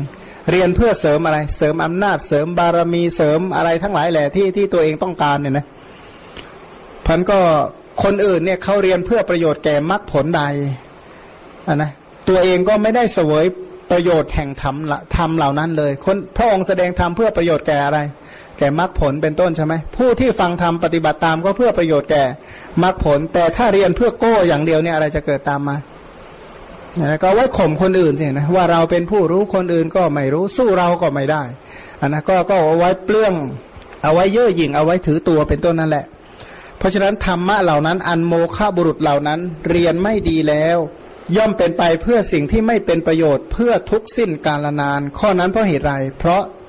เรียนมาไม่ดี ภิกษุทั้งหลาย เปรียบเหมือนบุรุษผู้มีความต้องการด้วยงูพิษเสาะหางูพิษ เที่ยวสแสวงหางูพิษ เขาพึงพบงูพิษตัวใหญ่ จับงูพิษนั้นที่ขนดหรือที่หาง ขนดคือจับตรงไหนลำตัว จับกลางตัวงูพิษ หรือไม่ก็จับที่หางงูพิษ งูนั้นก็พึงแว้นแว้งกัดเขาที่มือหรือที่แขน หรือที่อวัยวะน้อยใหญ่แห่งหนึ่ง เขาพึงถึงความตายหรือทุกปางตาย เพราะมีการกัดนั้นเป็นเหตุ ข้อนั้นเพราะเหตุไร เพราะงูพิษนั้นตนจับแล้วไม่ดีแม้ฉันใด ผู้ที่เรียนพระไตรปิฎกแล้วศึกษาด้วยความผิดพลาดก็ฉันนั้นเนี่ยนะก็สังเกตดูนะอย่างพระพิสุบางรูปที่สร้างความเสียหายให้แก่พระศาสนาเนี่ย ไม่ใช่ท่านไม่มีความรู้นะ มีมากด้วย แล้วท่านโอ้โหก็ท่านขึ้นมาคนเดียวนะศาสนาแทบศูนย์เลย เนี่ยนะบางบางรูปเนี่ยเป็นอย่างนั้น ตอนแรกนี่โอ้โหมีความตั้งใจดีมากเลยนะ เอาจริงเอาจังมาก ตอนหลังเลยนะ ศาสนาเจ๊งเลยอะสร้างความเสียหายให้แก่ศาสนาเนี่ยแทบหาประมาณไม่ได้ เนี่ยนะซึ่งถ้าเอ่ยชื่อแล้วเราก็รู้ แต่ว่าแต่ว่าคนจะมองไม่เห็นหรอกเป็นความเสียหายเนี่ยนะน้อยคนนักที่จะรู้ว่า เออเขานี่เกิดมาเหมือนว่าเกิดมาทำลายจริง ๆ แต่ว่ามาในคราบนักบุญเนี่ยนะตอนหลังเนี่ยถามว่า กลายเป็นผู้ที่ชักชวนพระพิสุให้เสียศีลเสียธรรมเสียวินัยมากเนี่ยนะพาเสียหายสร้างความเสียหายมากเลยเนี่ยนะมีนะมีบ้านเรานี่แหละ แต่ก็คนก็ยังยกย่องอยู่ตามเดิมนั่นะคนที่ไม่รู้ก็นับถือ ก็ทุ่มเทให้เต็มที่เหมือนกัน อันนี้คือโทษของวัตตะมันก็น่ากลัวอย่างนี้อันนะก็ขายของเก่าที่ตัวเองเคยกล่าวธรรมวินัยเอาไว้นั่นแหละเอามาขายกิน ตอนหลังก็สร้างความเสียหายให้กับตัวเองอย่างหาประมาณไม่ได้อันนะพระศาสนาอันนะเอาพระพิสุทั้งหลายบวชเข้ามาก็นอกรีดนอกรอย นอกธรรมนอกวินัยเสียศีลเสียธรรมเยอะแยะไปหมดเลยนั่นนะก็ถือว่าเป็นหัวหน้าของคนไม่ดีเลยนะอันนี้ก็เป็นโทษของการศึกษาพระธรรมที่ตั้งจิตเอาไว้ผิดนะตั้งจิตเอาไว้ผิดในการศึกษาพระธรรม ซึ่งที่ที่ยกพระสูตรนี้มาก็คือต้องการให้ ให้ตั้งอัตตาสัมมาปณิที่ให้ดีเลย ในการศึกษาพระธรรมเนี่ยนะเราต้องโอนอ่อนตามพระธรรมคำสอนเอาไว้เสมอ ถึงจะฝืนความรู้สึกบ้างทำตามไปเถอะ แล้วจะไม่เสียใจในภายหลัง แต่ถ้าเราฝืนฝืนตอนแรก ๆ ก็จะไม่มีอะไร ตอนหลังตอนหลังเข้ามานี่สิ เสียหายหาประมาณไม่ได้ เพราะว่าคนที่ฝืนพระธรรมคำสอนเนี่ยนะ คำสอนของพระสัมมาสัมพุทธเจ้าเนี่ยมุ่งมุ่งทำไม มุ่งกำจัดโลภะโทสะและโมหะ ถ้าฝืนอะไรเกิดขึ้น โลภะโทสะโมหะก็มีกำลังมากขึ้น มีกำลังมากขึ้น กายกรรมวจีกรรมมโนกรรมของผู้มากไปด้วยราคะโทสะโมหะทำอะไร อะไรบ้างที่ทำไม่ได้ ตอนหลังก็กลายมามาเอามาทำเป็นการค้าถ้ากิเลสมันมีกำลังเต็มที่นะเหมือนหลวงพ่อเมื่อกลางวันนี้เลย ผมนี่เป็นเจ้าของวัดศรีลังกาว่างั้น ผมเคยไปประเทศไทยนะก็เขาก็พูดอยากจะให้เราเนี่ย ไปทำบุญที่วัดสักทีทำไมไม่พาไป เที่ยวไปบอกตั้งหลายครั้งนะมาที่ร้านอาหารก็ยังตามมาบอกว่าผมเป็นเจ้าของวัดให้ชวนกันไปที่วัดหน่อยอะไรหน่อยเนี่ยนะแล้วก็โอ้ยแล้วก็เห็นเนี่ย โทษของวัดตะเนาะโทษของวัดตะหรือไม่พิสูจน์เขามีวัดวัดเนปาลมีสองแห่ง วัดข้างหน้ากับวัดข้างหลังเห็นไหมข้างหลังที่พระพิสูจน์ที่นั่งโคนต้นโพนะ เที่ยวส่งสัมมาเนนมากราบมาไหว้เนี่ยนะก็คือจริง ๆ ก็ไม่ได้มีศรัทธาอะไรหรอกเลยนะแต่นี่คือโทษของของวัตถุกรรมทั้งหลายก็เป็นอย่างนี้ ดีถ้าเป็นเมื่อก่อนก็มีอะไรนะมีอาชีพแต่งตัวเป็นนักบวชขอทานเนี่ยนะตอนหลังน่าจะทางการเขาจัดการก็เลยหายไป มีอยู่คนหนึ่งอันนี้คือโทษวัตถุกรรมนั้นถ้าศึกษาพระธรรมคำสอนที่ผิดพลาดเนี่ยนะหนักๆเข้าบาปอากุศลก็จะมีกำลังมากยิ่งขึ้นมากยิ่งขึ้น ถือเอาเพศเป็นต้นนี่มาเป็นอะไร ที่ประกอบแห่งมิจฉาชีพเนี่ยนะก็ผู้การตั้งข้อสังเกตเมื่อไหร่นะเมื่อวันก่อนๆใช่ไหมเอามาประกอบเป็นอาชีพไปเรียบร้อยแล้วทำไมจึงต้องมีสัมมาอาชีพเข้ามาเนี่ยนะก็เอาไปประกอบเป็นอาชีพอันนะอาศัยเครื่องแบบของพระพุทธเจ้า อาศัยทิฏฐิของพระพุทธเจ้า ในเบื้องต้นแล้วก็สแสวงหาวัตถุกรรมหนักๆเข้าเมื่อวัตถุกรรมบริบูรณ์ก็เลยบิดเบือนของพระพุทธเจ้าเบ็ดเสร็จว่าไม่มีอะไรเนี่ยนะ ก็กลายเป็นของตัวเองอย่างเต็มที่เมื่อบริบูรณ์ไปด้วยวัตถุกรรมอย่างเต็มที่ ซึ่งในยุคนี้นี่ถือว่าอันตรายมากเนี่ยนะอันถ้าจากสูตรนี้แล้วก็ดูในลักษณะสังยุตเป็นต้น หรือดูในธรรมบทเป็นต้นเนี่ยจะน่ากลัวมาก ๆ เลยว่า มหาพูดในโลกเนี่ยเป็นวัตถุที่น่ากลัวจริง ๆ เลยนะเพราะว่าคนที่เข้าไปเกี่ยวข้องกับสิ่งเหล่านี้ โดยไม่มีโยนิโสมนสิการเนี่ยนะเขาพูดเหมือนเหมือนเขียงหั่นเนื้อเนี่ยของมาเข้าใจเลยว่า เกี่ยวข้องกับอะไรไม่เปื้อนบาปกลับมามีไหมมันอดไม่ได้อยู่ดีเลยนะในที่สุดก็เอาจนได้ บาปกลับมาจนได้ นี่คือคือโทษของในยุคนี้มันเป็นอย่างนี้ คือโทษของอุปาทานขันห้ามันเป็นอย่างนี้ โทษของกรรมวัดวิปากวัดกิเลสวัดจริง ๆ แล้วเป็นอย่างนี้ เพราะฉะนั้นโดยที่สุดแม้แต่ศึกษาพระธรรมคำสอนก็ยังยังสร้างยังมีความเสียหาย เพราะฉะนั้นหลายๆท่านที่เริ่มศึกษาพระไตรปิฎกในตอนแรก ในตอนต้นพยายามตั้ง อัตตะสัมมาปณิที่เอาไว้ให้ดีว่าอะไรนะเอาแบบบทสวดมนต์ที่โบราณท่านท่านดูเหมือนท่านตั้งใจเลยนะจักทำในใจอยู่ศึกษาอยู่ ปฏิบัติตามอยู่ตามสติกำลัง คือคือให้เจตนารมณ์ตัวนั้นให้ดีๆ เข้าไว้นะนะคือคือให้เอาตรงนั้นเอาไว้เป็นหลักเลยนะว่าจักทำในใจอยู่ ปฏิบัติตามอยู่ ซึ่งคำสั่งสอนของพระพุทธเจ้าตามสติกำลังขอให้การศึกษาและการปฏิบัติเหล่านั้นจงเป็นไปเพื่อการทำที่สุดแห่งกองทุกทั้งสิ้นด้วยเทินท่านย้ำให้เราคิดอยู่คำนี้ทุกวันทุกวันทุกวัน ไม่งั้นนี่เองเข้ามาศึกษาแล้วทำอะไรนะหนักหนักหนักเข้าบางคนเนี่ยถือว่าศาสนาเป็นของตัวเองไปเรียบร้อยแล้วนะเนี่ยนะไม่ได้คิดว่าเป็นของพระสัมมาสัมพุทธเจ้า อันนี้คือความเสียหายที่ที่เกิดขึ้น แต่ว่า มันเป็นความเสียหายที่น้อยคนนักที่จะมีความรู้สึกว่าเสียหาย เมื่อก่อนนี้ไม่เข้าใจคำว่าอันตรายปกปิดมันคืออะไร ตอนหลังนี่เข้าใจเลยว่าสิ่งเหล่านี้คืออันตรายปกปิดอย่างแท้จริงเนี่ยนะเป็นอันตรายที่ปิดจนถ้าไม่อะไรนะถ้าเป็นพื้นฐานไม่มีหิริโอตปะทางความคิดดี ๆ จริง ๆ แล้วเนี่ยจะไม่คิดเลยนะว่ามีอันตราย เนี่ยนะน้อยคนนักที่จะรู้ว่าเออนี่อันตรายนะ อันตรายนะ เพราะฉะนั้นการศึกษาพระธรรมคำสอนก็เหมือนกันท่านผู้ที่ศึกษาพระธรรมคำสอนเนี่ยนะโดยที่เรียนพระไตรปิฎกไม่ไตรตรองเนื้อความแห่งธรรมเหล่านั้นด้วยปัญญา เมื่อไม่ไตรตรองเนื้อความแห่งธรรมเหล่านั้นด้วยปัญญา ธรรมะก็ไม่ควรต่อการเพ่งนะธรรมะนี่เป็นเรื่องดี แต่ว่าไม่เคยไม่เคยเอามาเพ่งอย่างที่ว่านะสมมติอะคนสวดอธิตะปริยยสูตรนี่ได้เยอะนะ นะจากคุ้งอาทิตตังรูปังอาทิตาเป็นต้นเนี่ยโอ้ยสวดมาเยอะเลยนะแต่ถามว่าเห็นอย่างนั้นจริง ๆ หรือเปล่าเอามาเพ่งหรือเปล่าอย่างเงี้ยนะอันนี้ทำให้เห็นว่าโอ้ไม่ค่อยได้เพ่งตามเลยอันนะคือคืออย่างนี้เนี่ยมีเยอะเนี่ยนะอันนะอย่างอนัตตลักษณะสูตรนี่ก็ก็สวดกันธรรมจักในสวดถือเป็นเรื่องใหญ่ด้วยนะแต่ถ้าถามว่าเจริญเอาตามธรรมจักไหมไม่ใช่ นี่คือการศึกษาแล้วไม่เอามาเพ่ง ไม่เอามาพิจารณา กลัวจะเป็นการตรึกไปซะอีกเนี่ยนะ ให้มันประจักษ์แจ้งขึ้นมาเองก็เลยเสียหายมากมันถ้าหากว่าไม่เอาพระธรรมเหล่านี้มาตรึกมาเพ่งมาพิจารณามาใคร่ครวญให้เพียงพอเนี่ยนะแล้วไอ้ที่เรียนมาแล้วเนี่ยจะได้ประโยชน์อะไรเพราะนั้นก็กลายเป็นผู้ไม่ไตรตรองเนื้อความด้วยปัญญา โมฆะบุรุษเหล่านั้นหมายคมผู้อื่นเป็นอนิสงส์เปลื้องกล่าวคำร้ายผู้อื่นเป็นอนิสงส์จึงเล่าเรียนธรรมะเหล่านั้น ก็คือเรียนเพื่ออะไรนะเพื่ออย่างที่ อาจารย์สอนบาลีบางท่านเนี่ยนะสอนลูกศิษย์ให้ตั้งมิจฉาปณิธิไว้เลยนะ ท่านทั้งหลายตั้งใจเรียนเถอะบาลี ถ้าท่านสอบได้นะสองปีนี้ท่านก็ได้เป็นมหาแล้ว รองเท้าก็เป็นรองเท้ามหา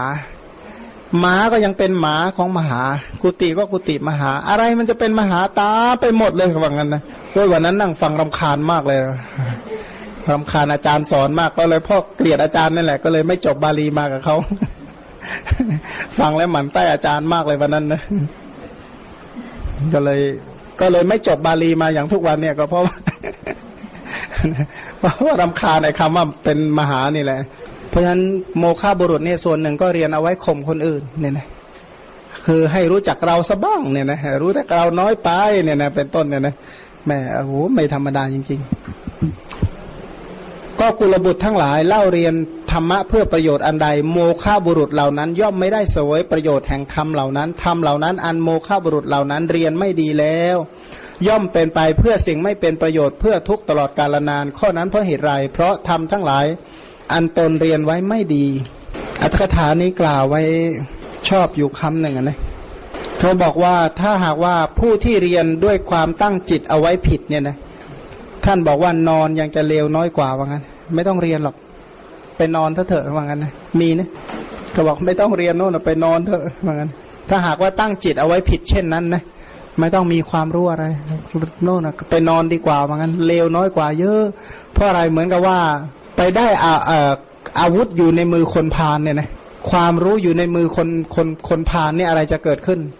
มีอยู่สูตรหนึ่งที่ที่อะไรนะ เรื่องดีดดีดขี้ขี้แพะนะเห็นแพะแล้วดีดขี้แพะใช่ไหมดีดขี้แพะเข้าปากอะ อ่านะแล้วก็ไอ้ไอ้ไอไอเปรี้ยเนี่ยมันดีดขี้แพะเข้าปากปุโรหิต ปุโรหิตนี่พูดมากมากนะพระราชานี่พูดไม่ทันสักทีก็เลยจ้างไอ้คนดีดขี้แพะเนี่ยไปดีดใส่ปากหมดไปเป็นทนานเลยนะเสร็จแล้วก็บอกเอ้ยดีดขี้แพะนี่มันก็ได้ดีเหมือนกันนะก็เลยมีคนเข้าไปสมัครเรียน สมัครเรียนวิชานี้ไอ้ไอ้คนเปรี้ยนี่เขาก็ไม่ยอมสอนให้ ก็เลยไปอุปถากจนไอ้เปรี้ยนี่สอนให้ พอสอนให้สำเร็จเขาบอกว่าเขาจะลองวิชาครับอาจารย์เขาบอกถ้าแกลองวิชาถ้ากระดีดใส่คนนะเสียค่าปรับเท่านั้น ถ้าดีดใส่ม้าใส่โคเป็นต้นจะเสียค่าปรับเท่านั้น จะต้องไปใส่อะไรที่ไม่ต้องเสียค่าปรับนะนะเสร็จแล้วก็คิดไปคิดมาไปเห็นพระประเจกเข้าก็เลยดีดหูซ้ายทะลุหูขวาพระประเจกปรินิพานเลยเสร็จแล้วก็ตัวเองก็เลยตกนรกนี้พระองค์ก็ตัดในคาถาว่าความรู้ที่เกิดขึ้นแก่คนพาลเพื่อประโยชน์แก่ข้าตน นะมีมีมีมีศิลปะเหล่านั้นเพื่อฆ่าตัวเองเนี่ยนะชั้นใดความรู้ในคำสอนของพระสัมมาสัมพุทธเจ้าของบางคนเนี่ยมีไว้เพื่อฆ่าตัวเองชัด ๆ เลยนะไม่รู้ยังจะทำบาปได้น้อยกว่าก็อีกเนี่ยนะเพราะบางคนเนี่ยศึกษานิดเดียวแต่ว่าโอ้ยวิจารณ์เก่งมากเลยนะไม่รู้ทำได้ยังไงไม่รู้ยังแปลกใจอยู่ทุกทุกวันเนี่ยนะเอ๊ะทำได้ยังไงเนี่ยกล้าวิจารณ์มากๆอย่างเช่น คนไม่อ่านพระไตรปิฎกแต่วิจารณ์พระไตรปิฎกเนี่ยนะเออทำได้ยังไงเหมือนกัน หรืออ่านมาก็อ่านนิดๆหน่อยๆแล้วก็วิจารณ์โดยประการต่างๆนี่จึงเป็นคนที่น่ากรุณามากนะซึ่งเหตุการณ์เหล่านี้นะถ้าเราสังเกตสักนิดหนึ่งจะเห็นเยอะมากเลย เพียงแต่ว่าสังเกตหรือไม่แค่นั้นเองในในประเทศไทยหรือบ้านเราทั้งหลายเนี่ยนะในยุคนี้เนี่ยมีอย่างนี้เยอะจริงๆอันถ้าเราไม่มีกรรมสกตาเนี่ยจะเป็นคนที่น่ากรุณามากเลย ส่วนกุลบุตรที่เล่าเรียน อีกในหนึ่งเนี่ยนะก็คือประเภทนิสรณปริยัติใช่ไหมนิสรณปริยัตินี่คือกลุ่มไหน อัตถกถาท่านบอกว่าคือพวกพวกอลคัตทูปมาปริยัติเนี่ยนะไม่เล่าเรียนพระพุทธวจนะ แล้วนอนหลับเสียยังจะดีกว่าการเล่าเรียน ส่วนภิกษุเหล่าใดเรียนด้วยคิดว่าพระพุทธวจนะเนี่ยนะพุทธพจน์ตรงนี้นี่บำเพ็ญศีล คือเรียนแล้วก็อ่านดูเออนี่คำนี้เป็นศีลนี่ก็เลยบำเพ็ญรักษาศีล อันนะก็อ่านปั๊บเออตรงนี้สมาธินี่ก็เลยถือเอาเจริญสมาธิ อ่านปั๊บก็เห็นวิปัสสนาก็เริ่มเจริญวิปัสสนาคำตรงนี้เป็นมรรคเป็นผล อ่านแล้วก็ปฏิบัติตาม อันนี้เป็นนิสนิทรณัตปริยัติหรือนิสรณปริยัติเรียนเพื่อความพ้นทุกข์เพราะฉะนั้นผู้ที่เรียนแบบนี้เนี่ยต้องตั้งจิตให้ดีว่า ตรงนี้พระองค์ตรัสศีลไว้เราต้องประพฤติตรงนี้นะ ตรงนี้พระองค์ตรัสเป็น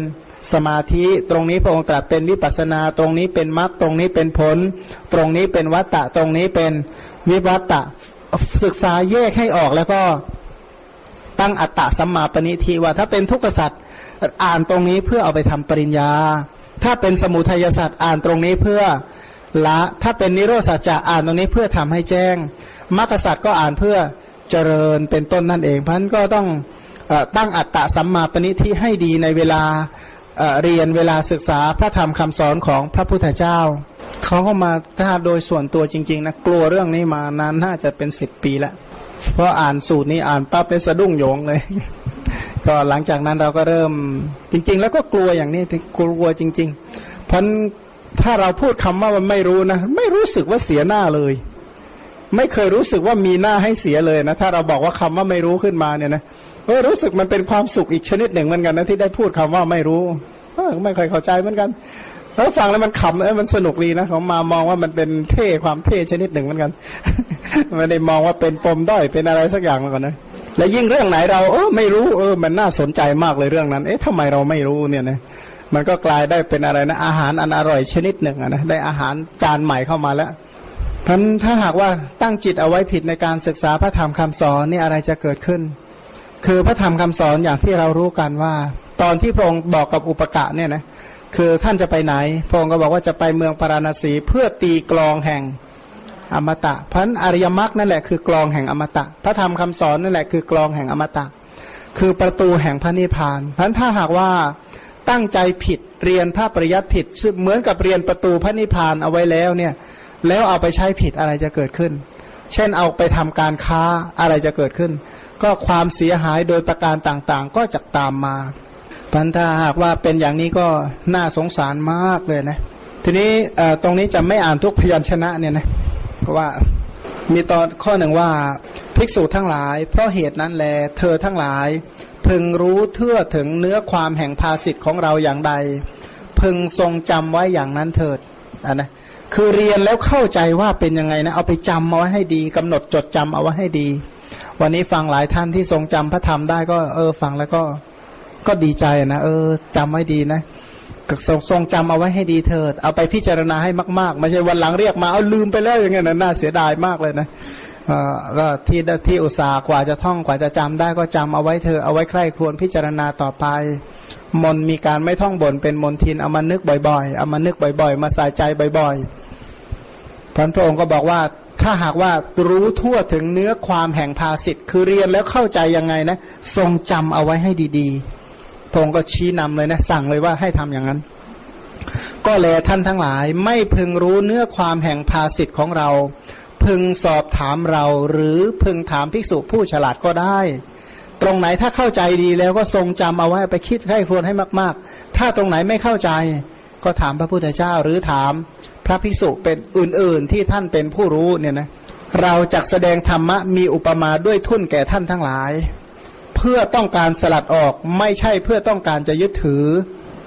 ท่านทั้งหลายจงฟังธรรมะนั้นจงใส่ใจให้ดีเราจะกล่าวธรรมะที่อุปมาด้วยทุ่น ทุ่นนี้บาลีว่าไงนะ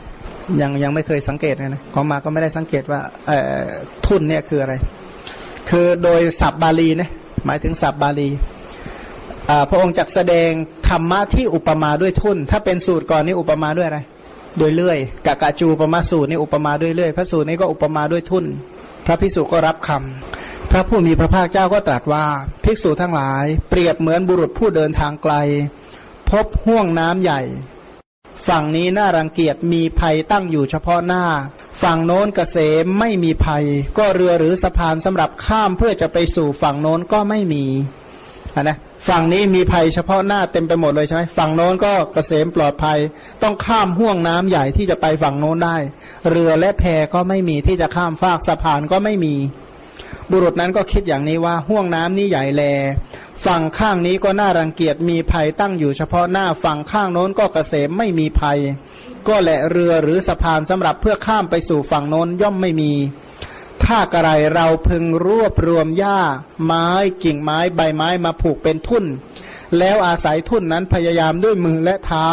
พึงข้ามถึงฝั่งได้โดยสวัสดีทีนั้นบุรุษนั้นก็ทำอย่างที่ตัวเองคิด ทีนี้ก็พอทำทุ่นสร้างทุ่นเสร็จก็ขึ้นไปบนทุ่นใช่ไหมพยายามด้วยมือและเท้าข้ามถึงฝั่งโดยสวัสดี บุรุษนั้นข้ามไปสู่ฝั่งได้แล้ว ก็ดำเริดังนี้ว่าทุ่นนี้มีอุปการะแก่เรามาก เราอาศัยทุ่นนี้พยายามอยู่ด้วยมือและเท้าข้ามถึงฝั่งได้โดยความสวัสดี ถ้ากระไรเรายกทุ่นนี้ขึ้นบนศีรษะหรือแบกที่บาแล้วเดินหลีกไปตามความปรารถนาใช่ไหมทุ่นนี้มีอุปการะมากก็เลยอยากจะแบกทุ่นไปด้วยเอาไหมไม่เอานะพิสูจทั้งหลาย เธอทั้งหลายจะสำคัญความข้อนั้นเป็นไฉนบุรุษนั้นผู้กระทำอย่างนี้ชื่อว่าจะทำถูกหน้าที่ในทุนนั้นบ้างหรือไม่ นะโอ้ยทุนนี้มีอุปการะมากก็เลยแบกมาด้วยเลย เหมือนอะไรนะเหมือนไม้ข้ามสะพานทำไม้เอาไม้มาทำสะพานเนี่ยโอ้สะพานนี้มีอุปการะแกเรามากแบกสะพานไปด้วยงั้นนะมันไม่มีใครเขาทำงั้นหรอกหรืออะไรหนึ่งก็ได้ เวลาขึ้นรถเนี่ย เห็นลังแป๊บซี่ไหมเห็นโอ้มีอุปการะมากช่วยเราขึ้นเราก็แบกไปด้วยดีกว่าไม่มีใครเขาทาอย่างนั้นหรอก เพราะว่าใครที่ทำอย่างนั้นก็ชื่อว่าทำไม่ถูกใช่ไหมทำไม่ถูกในเรือในแพเนี่ยนะอุ้ยรถนี้ดีมากเลยนะขนเรามาตั้งแต่ลุมพินีมานี่ขึ้นไปห้องนอนยกไปด้วยนะนะก็ไม่มีใครเขาทาอย่างนั้นหรอก คือถ้าใครที่คิดจะแบกไอ้พวกนั้นไปด้วยนี่ก็ถือว่าทำไม่ถูกในสิ่งนั้นๆ ฉันใด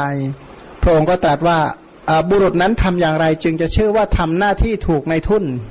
นะหรือแบบแบบถ้าเราใช้รถอยู่อย่างนี้นะทำยังไงจึงจะชื่อว่า ทำหน้าที่ถูกกับรถใช่ไหมเอาเข้าห้องด้วยด้วย เอาแบกรถบัสเนี่ยขึ้นห้องด้วย ไม่ต้องแล้วทำยังไงอะที่ถูกก็ไปจอดไว้ที่โรงจอดรถนั่นแหละแค่นั้นก็พอแล้วว่างั้น เพราะฉะนั้นถ้าจะให้ถูกนี่ก็ยกทุ่นนั้นอะ ขึ้นวางไว้บนบก หรือว่าให้มันลอยอยู่ในน้ำนั่นแหละ ตัวเองก็ไปได้ตามที่ปรารถนาตามที่ต้องการใช่ไหมอันนี้แหละจึงจึงเป็นการถูกต้อง ระองค์ก็ตรัสว่าฉันใดก็ฉันนั้นภิกษุทั้งหลาย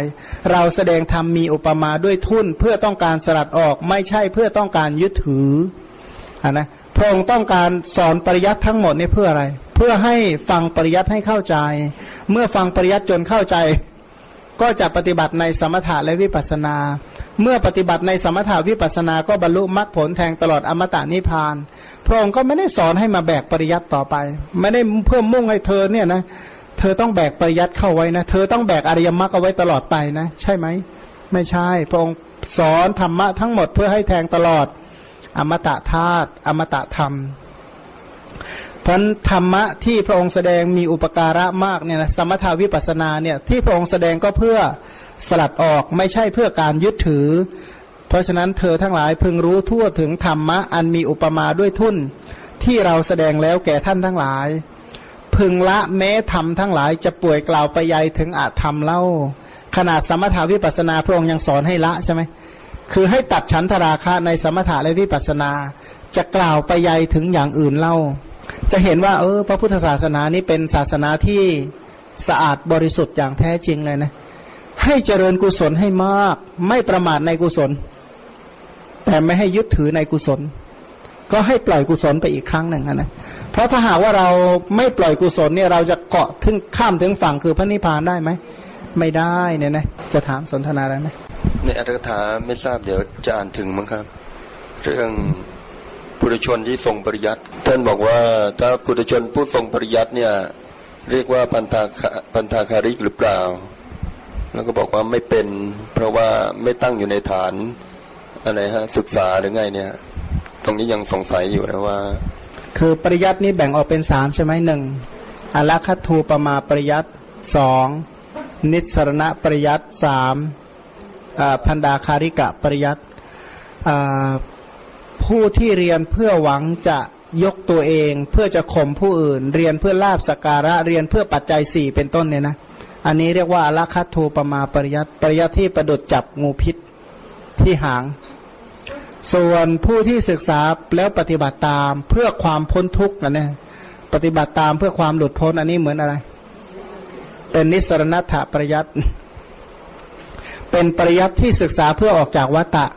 ส่วนพระอรหันต์ทั้งหลาย ท่านเรียนปริยัติเพื่อรักษาแบบแผน รักษาวงเอาไว้เนี่ยนะเพราะเห็นว่าพระธรรมนี้เป็นธรรมอันดี ทีนี้ก็มีคำถามว่าเอาแล้วปุตุชนทั่วไปเนี่ยนะที่เรียนเพื่อรักษาคำพีเอาไว้ชื่อว่า เรียนเพื่อรักษาหรือไม่ เขาบอกไม่ใช่ เพราะว่าอะไร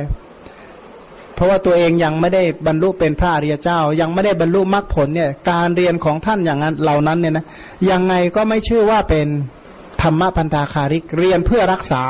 เพราะอะไรเพราะตัวเองยังยังยังทำกิจไม่เสร็จเนี่ยนะตัวเองยังทำกิจตัวเองไม่เสร็จเลยนะเหมือนเขาว่าอะไรนะถ้าเปรียบเปรียบเหมือนก็ผู้ที่เรียนยานะเรียนเภสัช ทั้งทั้งที่โรคเต็มตัวไปหมดเลยเนี่ยนะก็บอกว่าเรียนเพื่อรักษาแบบแผนของยาพูดถูกไหมอย่างนี้เพราะตัวเองก็ยังเป็นคนป่วยอยู่ใช่ไหมจริง ๆ ก็แสดงว่าเรียนเรื่องยาทั้งหมดก็เพื่อเพื่ออะไรเพื่อรักษาตนเนี่ยนะถ้ารักษาตนได้แล้วเนี่ย ถ้าตัวเองหายจริงแล้วนะก็ยังรักษาแบบแผนนั้นต่อไป อันนี้จึงชื่อว่า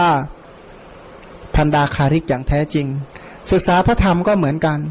ถ้าหากว่าตัวเองยังมีกิเลสอยู่นะอย่าคิดนะว่ารักศึกษาเพื่อรักษาแบบแผนเอาไว้ รู้สึกจะมีพยัญชนะนะครับ ท่านบอกว่าไม่ตั้งอยู่ในฐานะศึกษาหรือไงฮะถ้าอย่างนั้นนี่ผู้ที่ทรงปริยัติไว้ด้วยความเคารพ แต่ว่ายังไม่บรรลุเนี่ย อันนี้ก็จะไม่จัดอยู่ในการศึกษาทั้งสามประเภทนี้แล้วฮะแล้วก็ยังไม่น้อมไปในการที่จะปฏิบัติเพื่อออกจากวัฏฏะด้วยนี่ก็ที่ถามว่าก็พวกคันธทุระเนี่ยนะถามว่าเมื่อเมื่อพวกคันธทุระไม่สามารถจะอยู่ในที่แห่งหนึ่ง เพราะชาตกะภัยเป็นต้น ปุตุชนใดเมื่อไม่ลำบากด้วยพิขาจารย์เองเล่าเรียนด้วยคิดว่า ขอพระพุทธวจนะที่ไพเราะอย่างยิ่งอย่าสูญเสียไป เราจะดำรงแบบแผน รักษาประเพณีไว้ปริยัติของปุตุชนนั้นเป็นพันดาคาริกปริยัติหรือไม่เป็น ตอบว่า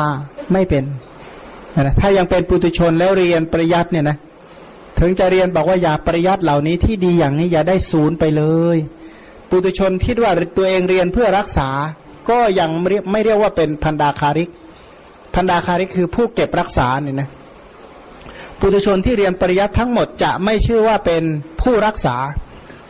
ถามว่าเพราะเหตุไรตอบว่า เพราะความที่ตนไม่ได้ตั้งอยู่ในฐานะเล่าเรียน จริงอยู่ปริยัติของปุถุชนเป็นได้สองอย่าง คือหนึ่งอลาคัตทูปมาปริยัติบ้าง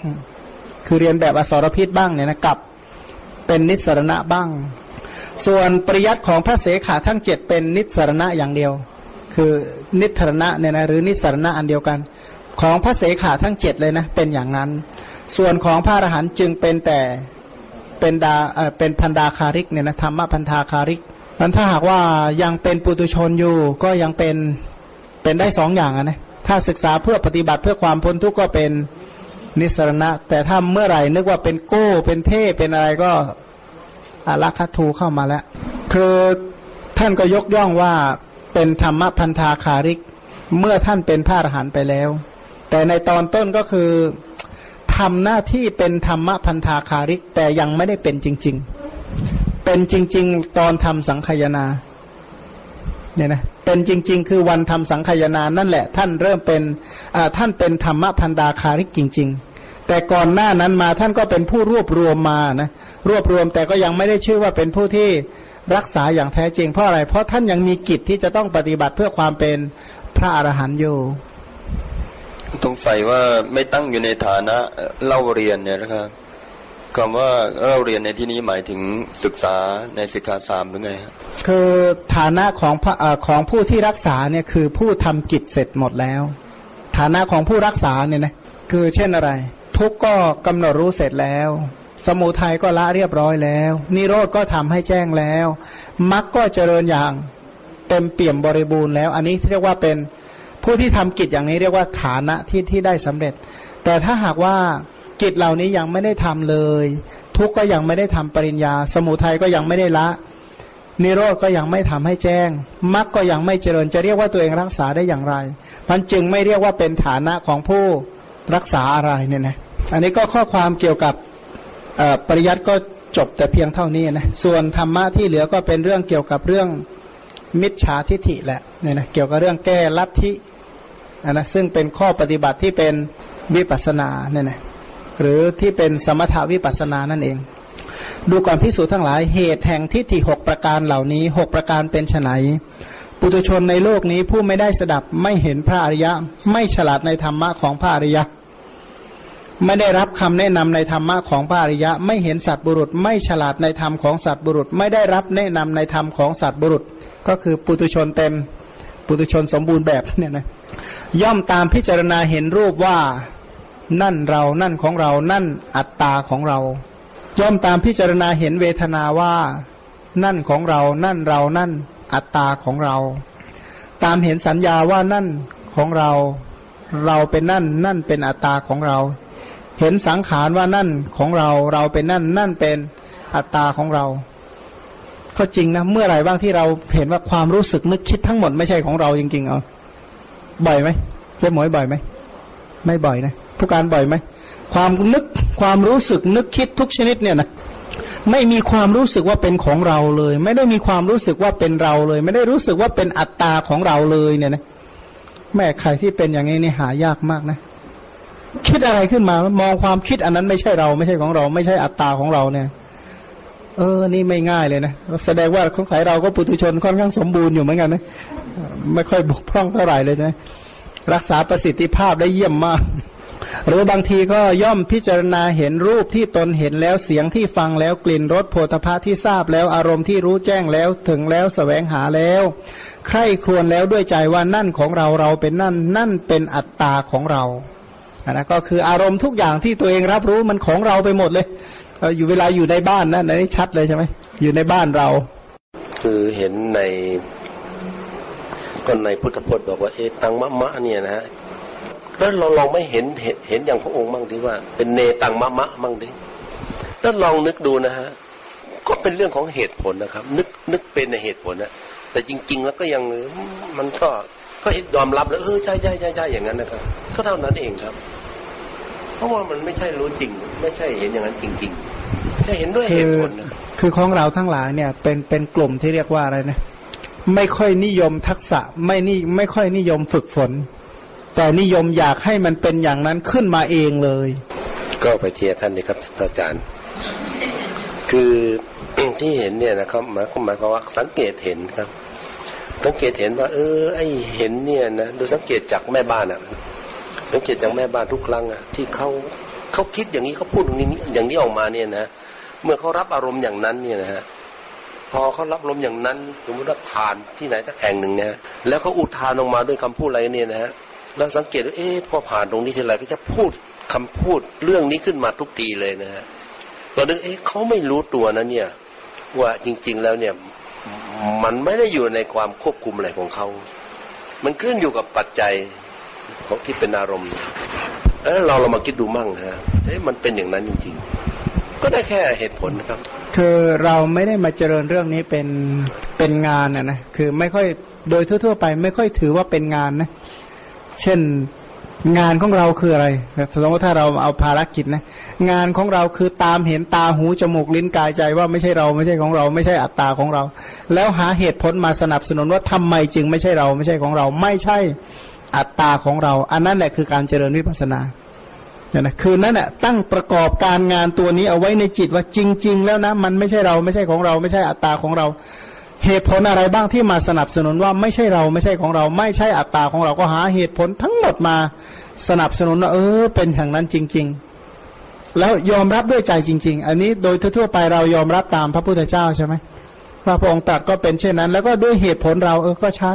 แต่เราไม่ได้ ไม่ได้สำคัญว่าจะต้องเจริญอย่างนี้เป็น เป็นเรื่องเป็นราวว่างั้นเถอะเอาเป็นการเป็นงานเป็นอาชีพเป็นเป็นชีวิตจิตใจของเราอะนะน้อยนักที่จะคิดลักษณะว่านี่คือภารกิจของเราต่อไปนี้ คือการตามเห็นตาหูจมูกลิ้นกายใจว่าไม่ใช่เราไม่ใช่ของเราไม่ใช่อัตตาของเราเนี่ยนะอันนี้คืออาชีพของเราเลยนะ อันนี้คือพรหมจรรย์ของเราแล้วนะ ก็สมาทานปฏิบัติอย่างนี้ไปเลย คุณภาได้สมาทานได้ยังยังยังนะไม่ตอนนี้ก็ไม่สายอะไรเพราะค่ำแล้ว ก็ตั้งได้วันวันๆหนึ่งเราก็ไม่ได้ไม่ได้เอามาว่าเป็นความเห็นว่ามันเป็นเรานี่ค่ะเหรอก็ไม่ได้นึกว่ามันเป็นเรานะเออความจริงแล้วอะเหรอค่ะ ใช่นะ แต่มันก็ไม่ได้คิดว่ามันไม่ใช่เราอีกแหละ แต่มันก็มีความรู้สึกว่าแต่ก็ไม่คิดว่าไม่ใช่ของเราอีกนะเออไม่แต่ได้ก็มีไม่ได้ยึดถือว่ามันเป็นหลักเรา แต่ก็ไม่ได้ยึดถือว่าไม่ใช่ของเรา ใช่ แต่มันมันไม่ใช่มีทิฏฐิลงไปว่า อืมอืมเรานะเรานะก็ไม่ไม่มีเท่าไหร่อะอะฮะนะแน่ใจนะก็น่าจะลองกระสังเป๋าเกตนะเอาเวลากระเป๋าไม่เจอดูอย่างนั้นก็คงจะอะเป็นพูดง่าย ๆ ว่าหาหาโทรศัพท์ไม่เจอ ก็ไม่บ่อยนี่ฮะแต่ว่าจริง ๆ ก็เคยสังเกตเพว่าราะว่าเอ๊ะพอเราเก็บมาได้บ่อยเนี่ยเราไม่ค่อยลืมบ่อยมันก็เลย แต่เราก็คิดว่า เอ๊ะเราก็สังเกตเหมือนกันว่าวันวันๆหนึ่งเราก็ไม่ได้บอกว่าก็นี่เราคือนะเราทำอะไรอย่าก็งนี้พูดให้ชัดๆนะอย่างก็เราเนี่ยเป็นคนสังเกตเราอยู่นะเราก็ยังสังเกตอยู่อะนะก็ยังมีผู้สังเกต คือจริงๆเนี่ยนะคือพูดแบบภาษาเนี่ยนะพูดแบบตรงๆนะปุตุชนเนี่ยมันฉ่ำอยู่ในเรื่องนั้น จนเหมือนกับว่าไม่ได้ยึดถืออ่าเหมือนกับไม่ได้ยึดถือ ถามว่าเวลารู้เวลารู้ว่ามันมันมีปัญหาหรือว่าส่วนที่เรายึดถือเนี่ยสังเกตจากอะไรรู้ไหมทางธรรมะเขามีเครื่องตรวจนะว่าเรายึดถือหรือไม่ยึดถือเนี่ย สังเกตดู ถ้าหวั่นไหวกับเรื่องนั้น เช่น ถ้าสิ่งนั้นมันเสียหายแล้วเราหวั่นไหวนะภาษาธรรมะเรียกว่าสะดุ้ง ถ้ามีอาการสะดุ้งจากสิ่งนั้นขึ้นมานะ เช่นกระเป๋าสตังค์หายแล้วสะดุ้งอย่างเงี้ยนะโอ้แสดงว่าไอ้ความขัดสำคัญว่าเป็นของเราเนี่ยบานเต็มที่แล้วล่ะ เต็มเปี่ยมแล้วล่ะ หรือว่าถอดรองเท้าทิ้งไว้เลยหาไม่เจอเลยนะสะดุ้งอะนะสายสายถอดสายตาหาใหญ่เลยอะนั่นแหละถือว่าเต็มที่แล้วล่ะเนี่ยกลับเข้าห้องแล้วหาห้องไม่เจอเนี่ยนะเห็นอยู่ไหนเหลียวซ้ายเหลียวขวาล็อกๆล็อกๆอะในแสดงว่า แต่ทีนี้ว่าโดยทั่วๆไปเนี่ย มันเป็นมากจนไม่ได้สังเกตจริง ๆ คือมันก็พระโสดาบันก็ยังสะดุ้งอยู่ พระโสดาบันนะยังยังสะดุ้งอยู่ แต่ก็บุตุชนทั่วๆไปก็ไม่ควรเอาไปเทียบกับท่าน ถามว่าเพราะอะไร เพราะท่านมีโสดาปฏิมักเป็นเครื่องรองรับอยู่แล้วเนี่ยนะคือเหมือนอย่างว่านะเหมือนอย่างว่า คนเรียนธรรมะเนี่ยนะกับไม่เรียนธรรมะยังโกรธอยู่ไหมคนเรียนธรรมะก็โกรธใช่ไหมแล้วชาวป่าชาวเขาก็โกรธใช่ไหม ใช่ แล้วเปรียบกันได้ไหม ไม่ได้ เพราะเหตุผลใด เพราะว่าผู้ที่ศึกษาก็ยังรู้วิธีการรู้อะไรพระอริยะทั้งหลายเนี่ยท่านเวลาท่านโกรธท่านอากุศลธรรมเกิดขึ้นท่านรู้ว่าอะไรเป็นอะไร แต่ปุถุชนทั้งหลายทั่ว ๆ ไปนะที่ไม่ได้ศึกษาพระธรรมเนี่ยไม่คิดนะว่ามันมีโทษ สมมติถ้าเราไม่สบายใจอย่างใดอย่างหนึ่งขึ้นมานะเรามีความรู้สึกว่าเราผิดไหม สมมติมีใครทำทำสร้างปัญหาให้เรานะ แล้วเราไม่สบายใจเลยเนี่ย เรามีความรู้สึกไหมว่าเราผิด ที่เราไม่สบายใจเรื่องนั้น ก็เอาเรื่องแบบเรื่องชนิดที่เราแบบนี้นะเช่นคนอื่นเขามาสร้างปัญหาให้เราเราเครียดมากเลยนะ เราคิดมาเนี่ย เพราะความเป็นปุตุชนนะเนี่ย เราจึงต้องโทสะจึงเกิดบาปเกิดอกุศล อกุศลเหล่านี้มันมีโทษมันให้ผลเป็นทุกข์มันไม่ค่อยอย่างนั้นใช่ไอ้เพราะไอ้คนนั้นน่ะมันสร้างความเดือดร้อนให้เรา ถ้าไม่มีเจ้านั่นนะฉันไม่ป่วยแบบนี้หรอก ท่านแสดงว่าเราเห็นโทษตัวอัพยากตะธรรมมากกว่าอากุศลธรรมเนี่ยนะเพราะคำคำนั้นแท้ๆนะแสดงว่าเราโทษอะไรคำคำก็เป็นอัพยากตะธรรมใช่ไหมเพราะคำนั้นแหละเราจึงไม่สบายใจพันเราวิจารณญาณโดยรวมๆแล้วก็ค่อนข้างพูดตรงๆ ก็คือค่อนข้างไม่ค่อยแม่นนักเนี่ยนะไม่ค่อยแม่นว่าอะไรเป็นเป็นสิ่งมีโทษอะไรเป็นสิ่ง ไม่มีโทษอย่างแท้จริง แต่ทีนี้ถามว่าเอ้ก็ตอนอย่างเนี้ยเราก็รู้นะว่าอะไรเป็นอะไร นี่เพราะคุณของการฟังธรรมเนี่ยนะคุณของพระธรรมที่ที่ช่วยประคองความคิดเราหลาย ๆ อย่าง ทีนี้ตอนไหนเราสังเกตดูตอนที่เราลืมพระธรรมหมดเลยนะไม่มีพระธรรมอยู่ในใจเลยอะไรจะเกิดขึ้นตอนนั้น นั่นแหละคือธรรมชาติของเรา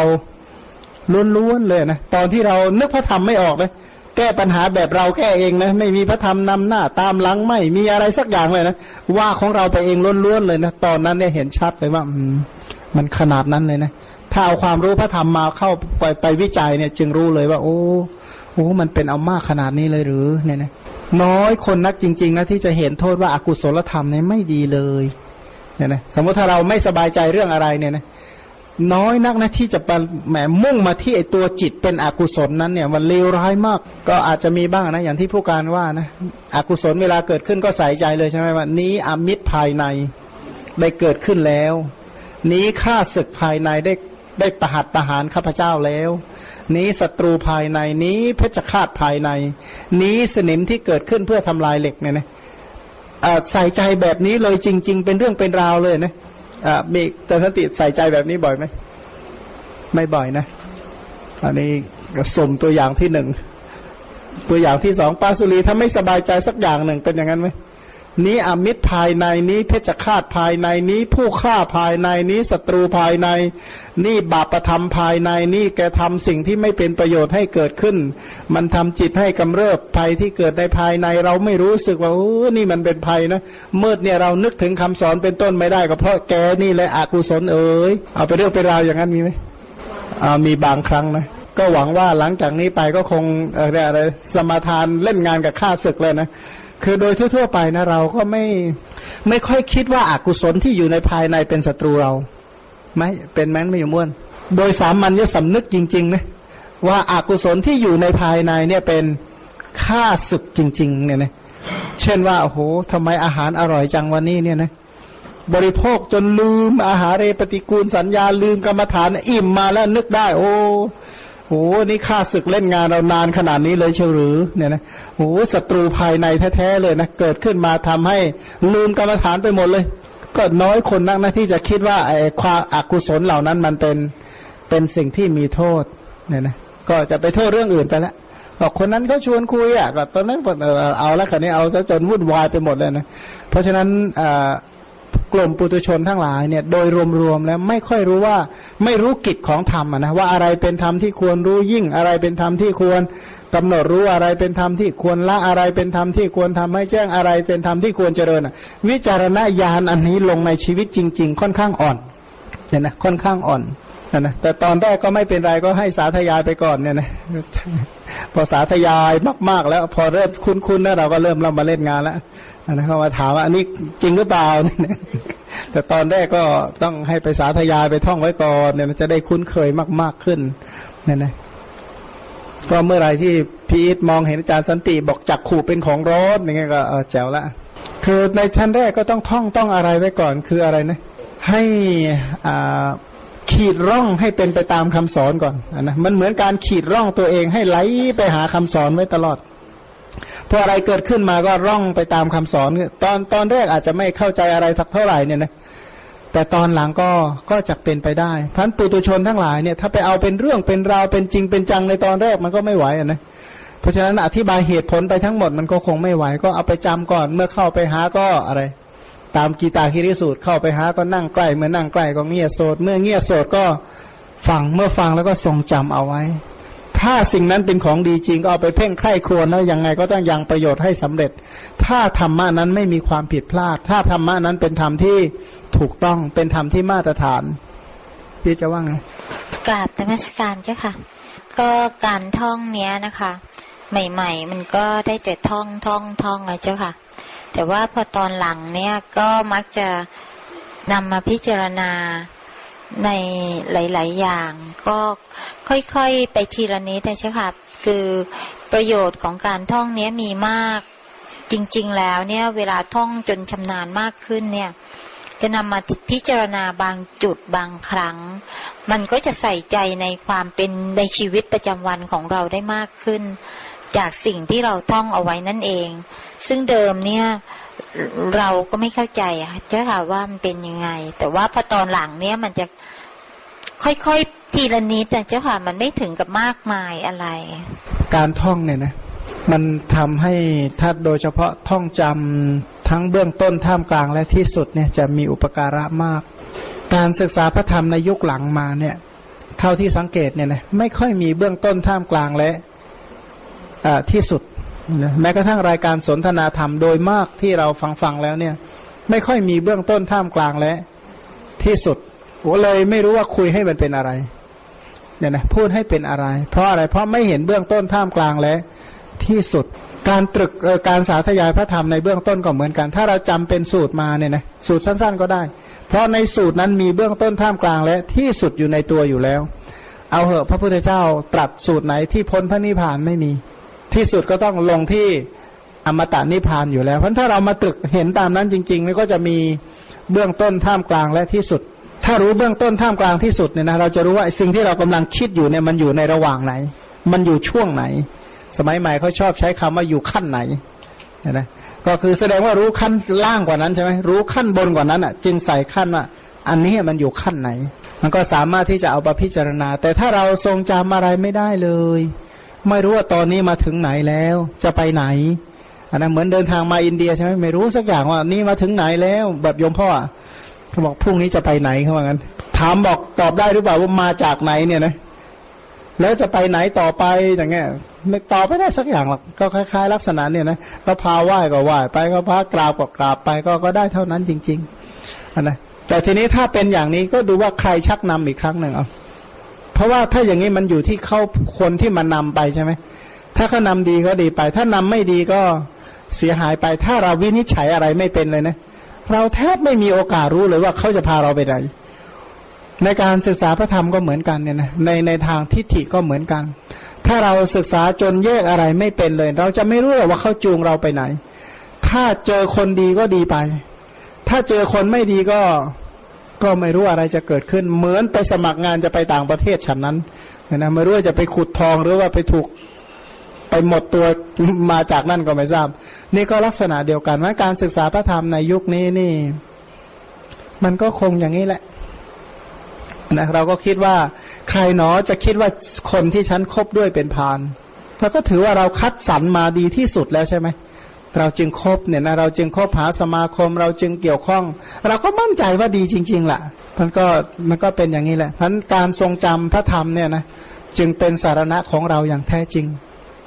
นั้นถ้าเราไม่เอาพระธรรมที่ที่ทรงจำเอาไว้มาตรึกมาพิจารณาเนี่ย เราก็จะไม่มี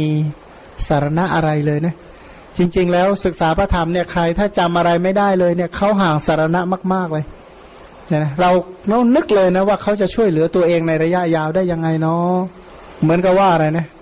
เหมือนกับว่าถ้าอย่างสมมติเราอยู่ในห้องเนี้ยแล้วก็สมมติว่าถ้ามันจะมืดทั้งคืนเลยแล้ว แล้วคุณจะต้องไปเนี่ย คุณจะไปไหนต่อไป คิดหรือว่าจะเข้าห้องถูกฉันใดถ้าเราทรงจำคำสอนอะไรไม่ได้ คิดหรือว่าเราจะแทงตลอดพระธรรม แทงตลอดอมตะนิพพาน เพราะเรายังไม่รู้เลยว่านิพพานมันคืออะไร เพราะเราจำไม่ได้อันนะ ให้ไปหาคนคนหนึ่งนะโอ้หาใครเนี่ย ไปแล้วก็จะเริ่มสับสนเริ่มวุ่นวายฉะนั้นการฟังพระธรรมคำสอนฟังจนกว่าจะมีสามัญญสำนึกอะนะแบบที่เรียกว่าพระอริยาสาวกอะพระอริยาสาวกเนี่ยท่านจะเห็นทุกอย่างว่านั่นไม่ใช่ของเราเราไม่เป็นนั่น นั่นไม่ใช่อัตตาของเราท่านจะมนสิการอารมณ์ใดอารมณ์หนึ่งเนี่ยท่านมีสามัญญสำนึกอย่างนั้นจริง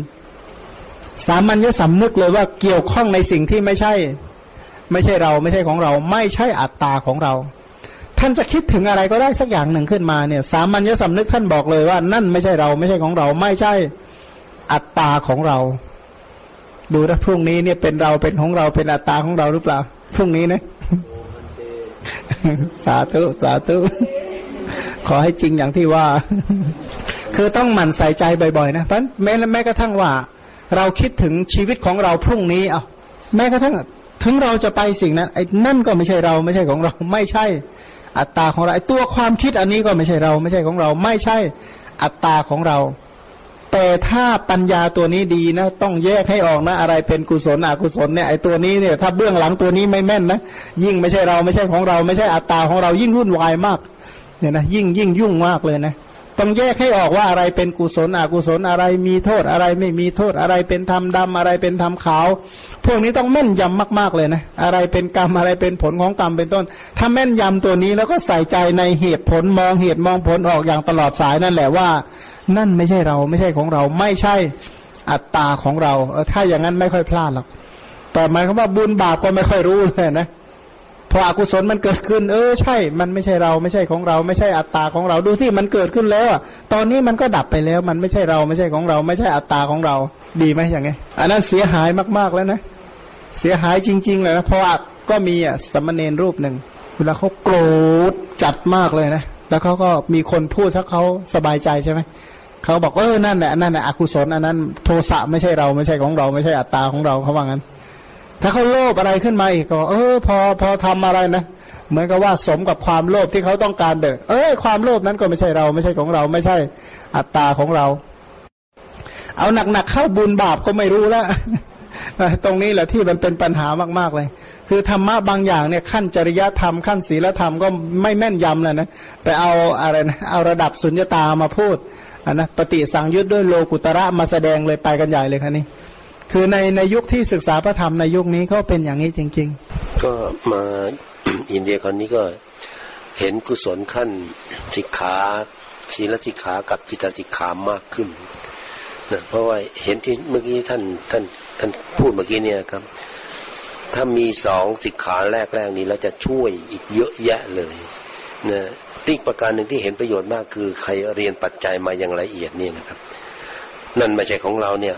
ถ้าไม่ได้เอาเรื่องปัจจัยมาตึกนี่ ก็ก็ไม่ใช่ไม่ใช่ ไม่ใช่เข้าใจจริง ๆ เพราะอาศัยปัจจัยแท้ๆวิชาปัจจัยนี่เยี่ยมเยี่ยมยอดมากเลยๆนี่ปัจจัยนี่กว่าจะเรียนเอามาใช้ได้ก็ไม่ใช่ของง่าย คือเพราะอะไรเพราะว่าโครงสร้างการศึกษายุคใหม่เนี่ย ไม่ไม่ได้เรียนเพื่อเอามาใช้เห็นไหม ไม่ไม่ค่อยวางวางรูปแบบการเรียนปัจจัยเพื่อเอามาใช้ ซึ่งถ้าหากว่าศึกษาตามอะไรนะตามสติปัฏฐานบัพพะเนี่ยนะสติปัฏฐานบัพพะบัพพะไหน สัมปชัญญะบัพพะเนี่ยพูดปัจจัยแล้วเอามาใช้ได้จริงๆเนี่ยนะเป็นการแสดงปัจจัยแบบเอามาใช้จริง ๆ เช่นว่าอันเนี้ยแกลเหลียวเนี่ยจักขู่เป็นนิสยปัจจัยรูป เป็นอารมณะปัจจัย สัมปยุตธรรมเป็นสัมปยุตตปัจจัย เป็นต้นเนี่ยนะคือคือพูดแบบเออพิจารณาในชีวิตได้จริง ๆ ทีนี้ถ้าแยกแยกอย่างนี้ได้แล้วจึงมาใส่ใจเป็นอะไรนะเป็นปัญหาวาระกุศล เป็นปัจจัยแก่กุศล หรืออภยากตะเป็นปัจจัยแก่อภยากตะอะไรก็ว่าไป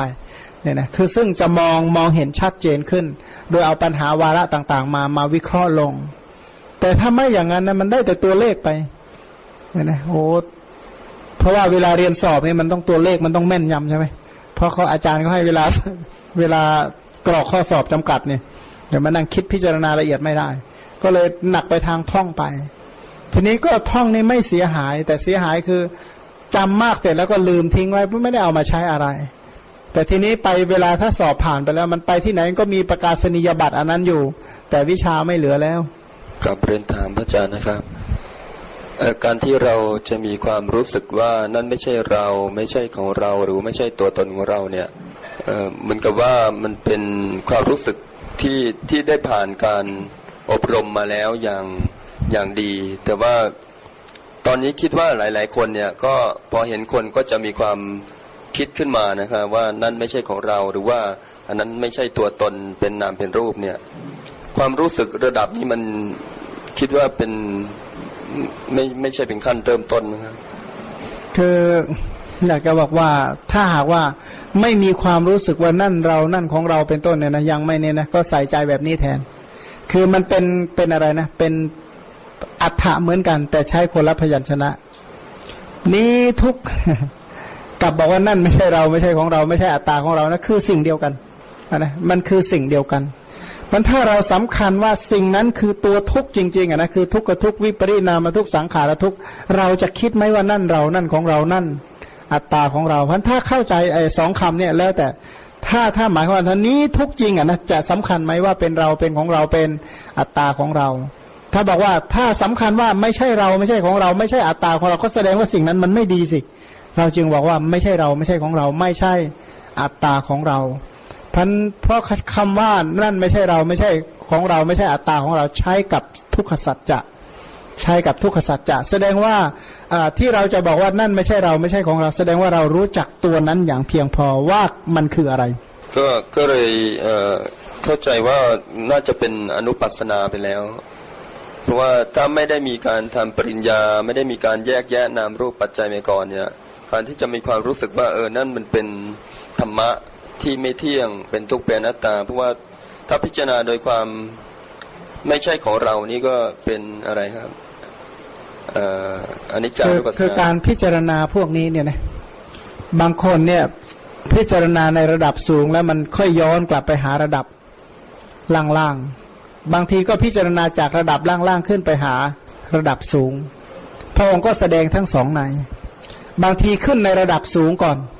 แล้วค่อยย้อนกลับมาในระดับล่างๆ แล้วก็ขึ้นจากระดับล่างขึ้นไปหาระดับสูงสรุปว่าธรรมะจะเริ่มจุดไหนก็ได้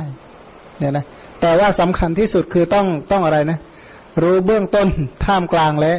ที่สุด อันนี้ต้องต้องพยายามเข้าใจพันธะหลาย ๆ สูตรพระองค์ก็แสดงว่าสิ่งใดไม่ใช่ของเธอทั้งหลาย เธอทั้งหลายจงละสิ่งนั้นเสีย อันนี้ก็คือพูดให้ละระดับสูงเลยใช่ไหม แล้วค่อยๆมาแยกว่าอะไรบ้าง ค่อยๆไล่อย่างเงี้ยไปเรื่อยๆเรื่อยๆเรื่อยแต่ตอนนี้หลายคนรู้เหตุเกิดแล้วก็ความดับของธรรมะนะครับ อันนี้เราก็สาธยายกันได้ใช่ไหมครับ แต่ว่าการที่เราใส่ใจอย่างนั้นบ่อยๆ โดยที่ยังไม่ได้มาแยกแยะนามรูปยังไม่ได้มาใคร่ครวญเรื่องของปัจจัยเนี่ยอาจจะเริญอย่างนี้ก็ได้นะๆคืออันนี้มันเป็นพยัญชนะเนี่ยนะที่เรียกว่าที่ของมาว่า คือเมื่อสาธยายได้จริงก็ดีแล้ว แต่ถามว่าไอ้ที่บอกรูปไม่ใช่ของเธอทั้งหลายมันรูปไหนล่ะแต่ที่ว่าแจ้วแจ้วแจ้วเนี่ยนะรูปไหนเออรูปมีความเกิดความดับรูปเกิดโดยอาการห้าดับโดยอาการห้ามันรูปไหน เก้าอี้ใช่ไหมแล้วอะไรล่ะ รูปขันห้าเอา้าวเออขารูปมันถึงห้าขันเลยเหรอขันเดียว เออรูปเนี่ยนะรูปก็มีทั้งตาหูจมูกลิ้นกายใจรูปมีทั้งสีเสียงกลิ่นรสโพธาภะธรรมรมรูปมีทั้งอะไรนะวิสยารูป โคจรารูปรูปเป็นภูตรูปอุปาทายรูปรูปไหนล่ะที่ว่ามันเกิดโดยอาการห้าดับโดยอาการห้าพัดลมเกิดโดยอาการห้าดับโดยอาการห้าไหมคือคืออันนี้แหละว่าอ่อสาธยายได้ ก็ต้องมีวัตถุที่สาธยายเป็นที่ตั้ง อย่างว่าเออวิญญาณเนี่ยเกิดโดยอาการห้าดับโดยอาการห้าแล้ววิญญาณไหนอะวิญญาณที่มันล่องลอยไปเรื่อย หรือมโนวิญญาณ หรือจักขูวิญญาณ หรือวิญญาณไหนอะเอาคะเนี่ยสมมติถ้าจักขูวิญญาณเอ้ยเอ๊ะการเห็นของเราเนี่ยนะเอาจักขูวิญญาณนี่เกิดโดยอาการห้าดับโดยอาการห้าจริงหรือ มันเกิดโดยอาการห้ายังไง ก็มาลองไล่ดู อวิชชาเกิดจากขูวิญญาณจึงเกิดเอ๊ะอวิชชามันเกี่ยวอะไรกับจักขูวิญญาณทำไมอวิชชาจึงทำให้จักขูวิญญาณเกิดได้ เพราะตัณหาเกิดจากขูวิญญาณจึงเกิดเอ๊ะมันเป็นยังไง ตัณหาเกิดทำให้จากขูวิญญาณเกิดจากขูวิญญาณเกิด เพราะกรรมเกิด มันเพราะอะไรจากขูวิญญาณเกิด เพราะมีนามรูปเกิด และนิพพัติลักษณะของจากขูวิญญาณเองเนี่ยก็ค่อยมาสาวพิ้งอย่างเงี้ยไปเรื่อยๆอะแล้วโสตวิญญาณเป็นยังไงคานาวิญญาณเป็นยังไง ชิวหาวิญญาณเป็นยังไง กายวิญญาณเป็นยังไง แล้วมโนวิญญาณเป็นยังไง แล้วก็ค่อยมาไล่อย่างนี้ไปเรื่อยๆ แล้วถ้าจะดับเนี่ยดับจากขูวิญญาณเนี่ยนะอวิชชาดับจากขูวิญญาณจึงดับ อวิชชามันรั่วอ่อเอ่อดับอวิชชาเนี่ยด้วยอะไรเอาอะไรมาดับ ถ้าตัณหาดับจากขูวิญญาณจึงดับ ถ้ากรรมดับจากขูวิญญาณจึงดับ ถ้านามรูปดับจากขูวิญญาณจึงดับเอ๊ะมันเป็นยังไงเนี่ยนะอะตรงนี้แหละที่เรียกว่าต้องเอามาประยุกต์ใช้ในในจักขูวิญญาณจริง ๆ นี่ถ้าเรามองไม่เห็นอย่างนี้ เราก็ไปเจริญพุทธคุณ พระพุทธเจ้าก็เห็นพระองค์ก็มีจักขูวิญญาณ จักขูวิญญาณพระองค์เกิดเพราะอะไรเกิด อวิชชาเกิดเพราะตัณหาเกิดเพราะกรรมเกิดเพราะอะไรกันนิพพติลักษณะเกิด เพราะนามรูปเกิดจากขูวิญญาณจึงเกิด แล้วพระองค์เนี่ยไม่มีดับจากขูวิญญาณได้เนี่ยพระองค์ดับจากขูวิญญาณไหน คงไม่ใช่หมายถึงดับจากขูวิญญาณที่กระพริบตาใช่ไหมพอกระพริบตาจากขูวิญญาณก็ดับแล้ว หมายถึงจากขูวิญญาณไหน อันไหนจากขูวิญญาณชาติหน้า พระองค์ดับเรียบร้อยแล้ว คือการพิจารณาพวกนี้ให้จำสูตรให้ได้ก่อนแล้วค่อยมาไหว้อีกครั้งหนึ่งก็อย่างที่อาจารย์สันติเคยพูดก็ก็ถูกกันนะว่าไอ้จำได้นี่มันก็ยิ่งหนักที่จะทำความเข้าใจกับแต่ละเรื่องนะมันก็ยากระดับหนึ่งแล้วนะแล้วมาศึกษาวิธีใช้อีกก็อีกวิชาหนึ่งเลยเนี่ยนะแต่ทีนี้ของเราทั้งหลายมันเรียนประยุกต์ทุกวิชามารวมกันหมดเนี่ยนะอันนี้แหละมันยุ่งอะแล้วก็ถามว่าทำไมท่านไม่สอนเป็นลำดับเป็นขั้นเป็นตอนอะ ก็คนเรียนก็ไม่มีเวลาไปเรียนอย่างนั้นอีกนั่นแหละ มันก็เพราะอะไรเพราะคนเรียนเขาก็อยากรู้อะไรเขาก็มาถามเอาเรื่องนั้นใช่ไหมเออวันนี้นึกอยากรู้เรื่องนี้เอามาเรียนนะวันหลังนึกอยากรู้เรื่องอะไรที่ไหนก็ไม่รู้มาเรียนไอ้เรื่องเก่าก็ยังไม่ค่อยเข้าใจเรื่องใหม่ก็เข้ามาอีกแล้วอย่างไงมันก็เลยโอ้ยโทษของวัตตะนะพอมาไม่ค่อยคิดอะไรมากเลยนะมาเพราะว่ารู้มากเอ๊ะถ้าเราไปคิดเรื่องนี้เกินไปนะไอ้เรื่องคนอื่นทำไมเขาจะเรียนเป็นขั้นเป็นตอนเป็นลำดับเขาวางใจยังไงอะไรยังไง ขามาดูทำท่าถ้าเอาเรื่องนี้มาคิดดูท่าจะใกล้จะป่วยอยู่เหมือนกันเนี่ยนะตอนหลังก็ไม่ค่อยคิดแล้วคิดแบบเนี้ยคนเลี้ยงพระเนี่ย โยมทำบุญเลี้ยงพระกับอาตมาเทศให้โยมฟังเนี่ยก็จะคิดเท่ากันแล้วเราพูดหนึ่งครั้งเราก็ได้บุญไปแล้ว ก็ก็ก็มามาทำใจไว้แบบนี้ เออมันสบายใจไปเยอะเนี่ยนะเพราะถ้าไปยุ่งก้าวไก่กับเขามากเขาเอ๊ะเขาคิดคนละอย่างกับเราอย่างเงี้ยนะ หนักๆเขาเอ๊ะนี่เขาคิดคนละอย่างกับเรา เราจะไปทำอะไรเขาก็เลยชอบพุทธพจน์ที่ว่าแล้วเราจะไปว่าอะไรเขาเนี่ยนะก็เลยชอบคำนี้มากนะก็ไปที่ไหนก็บอกเออแล้วเราจะไปว่าอะไรเขาเนี่ยนะก็เบื้องต้นท่ามกลางที่สุดเนี่ยก็ยังไงก็ต้องสิกขาสามอยู่แล้ว เบื้องต้นก็ศีลสิกขาท่ามกลางก็จิตสิกขาที่สุดก็เป็นปัญญาสิกขาเพราะฉะนั้นถ้าหาว่าเบื้องต้นท่ามกลางที่สุดก็คือให้เห็นสิกขาสามในทุกเรื่องว่างั้นเถอะคิดง่าย ๆ เลยนะ อย่างวันนี้ถ้าเห็นฟังถ้าฟังให้ดีที่คุณสุจินสาธยายบนรถเนี่ยนะสัตตฐานสูตรใช่ไหมมักมีองค์แปดใช้กับอะไรบ้าง ใช้กับรูปประขันธ์อริยมรรคอันประกอบไปด้วยองค์แปดคือข้อปฏิบัติเพื่อดับรูปประขันธ์อริยมรรคอันประกอบไปด้วยองค์แปดคือข้อปฏิบัติเพื่อดับเวทนาขันธ์อริยมรรคอันประกอบไปด้วยองค์แปดเพื่อดับสัญญาขันธ์เพื่อดับสังขารขันธ์เพื่อดับวิญญาณขันธ์ถ้าถ้าถ้ามองตามนั้นนะมรรคแปดคูณขันธ์ห้านะจะต้องเจริญแบบนั้นนะ เพราะถ้ามันใช้มรรคเดียวแล้วมันดับทุกเรื่องเลยนะพระองค์ทำไมแสดงเรื่องเยอะแยะไปหมดเลยมันถ้าดูตามภาพที่พระองค์แสดงนะต้องมร์แปดคูณขันห้าอะนะหรือถ้าเป็นตามอะไรนะตามอภินเยยะนี่อภินเยยธรรมธรรมะสองร้อยหนึ่งนะต้องมร์แปดคูณสองร้อยหนึ่งนั่นแหละมันจึงจะสมบูรณ์ แต่ของเราบางอย่างเนี่ยของมาเชื่อว่าโบราณอาจารย์ท่านละไว้ในฐานที่เข้าใจกัน คือท่านรู้กันแล้วว่าเออมันเป็นอย่างนี้นะท่านก็มาย่อให้มันสะดวกต่อการจำง่ายใช่ไหมอันนั้นหลาย ๆ เรื่องเนี่ยสะดวกต่อการจำง่ายนะอย่างเช่นเขาพิมพ์นะอย่างพิมพ์พิมพ์พระไตรปิฎกบางอย่างนะเขาขึ้นตาเสร็จแล้วหูก็จุดจุดจุดแล้วก็บางทีก็ตาจมูกตาแล้วก็จุดแล้วก็จมูกแล้วก็ใจเลย จุดอีกจุดหนึ่งก็ใจเลยไอ้ระหว่างนั้นถือว่ารู้กันหมดแล้ว เพราะคือหลาย ๆ เรื่องเนี่ยสมัยโบราณท่านท่านรู้กันแต่ยุคหลังๆ มานี่ก็ก็คือขอมาอย่างที่ว่าเนี่ยขอมาไม่ค่อยคิดจะเป็นอะไรนะ เปิดสำนักสอนเรียนนะมันมันไม่ง่ายอย่างที่คิดหรอกเชื่อเหรอเพราะอะไรเพราะว่าโดยคือโดยรวมๆเนี่ยมันก็เป็นอย่างที่เราเห็นนี่แหละ ทีนี้ถ้าอย่างที่เราเห็นถ้าถามว่าผลที่เราต้องการเราต้องการระดับไหนด้วย ถ้าเราต้องการสูงเกินไปเราก็มาดูเหตุ มันสมควรที่จะได้สูงอย่างที่ว่าไหมเนี่ยนะถ้าถ้าเรามองให้มัน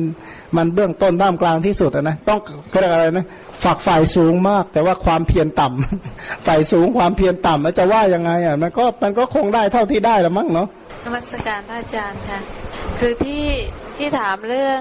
คือเรื่องเบื้องต้นท่ามกลางที่สุดนะคะพระอาจารย์ ก็มีแสดงว่าเป็นศีล สมาธิปัญญา แล้วก็แสดงเป็นศีลวิสุทธิ จิตตวิสุทธิ ทิฏฐิวิสุทธิตามลำดับนี้ ถ้าดูอย่างนี้มันเหมือนกับว่าต้องทำทีละอันทีละอันเป็นขั้นตอนเหมือนปหนึ่งปสองปสามอะไรอย่างนี้ แต่จริง ๆ ในการปฏิบัติธรรมนี่มันต้องทำแบบว่าคละเคล้ากันไปใช่ไหมครับอาจารย์ไม่ได้ทำตามลำดับให้ทีละอันทีละอันทีละอัน คือลำดับมีหลายอย่างด้วยกันลำดับการ ลำดับการเรียนเนี่ยนะหรือลำดับเทศนาเนี่ยลำดับการฟัง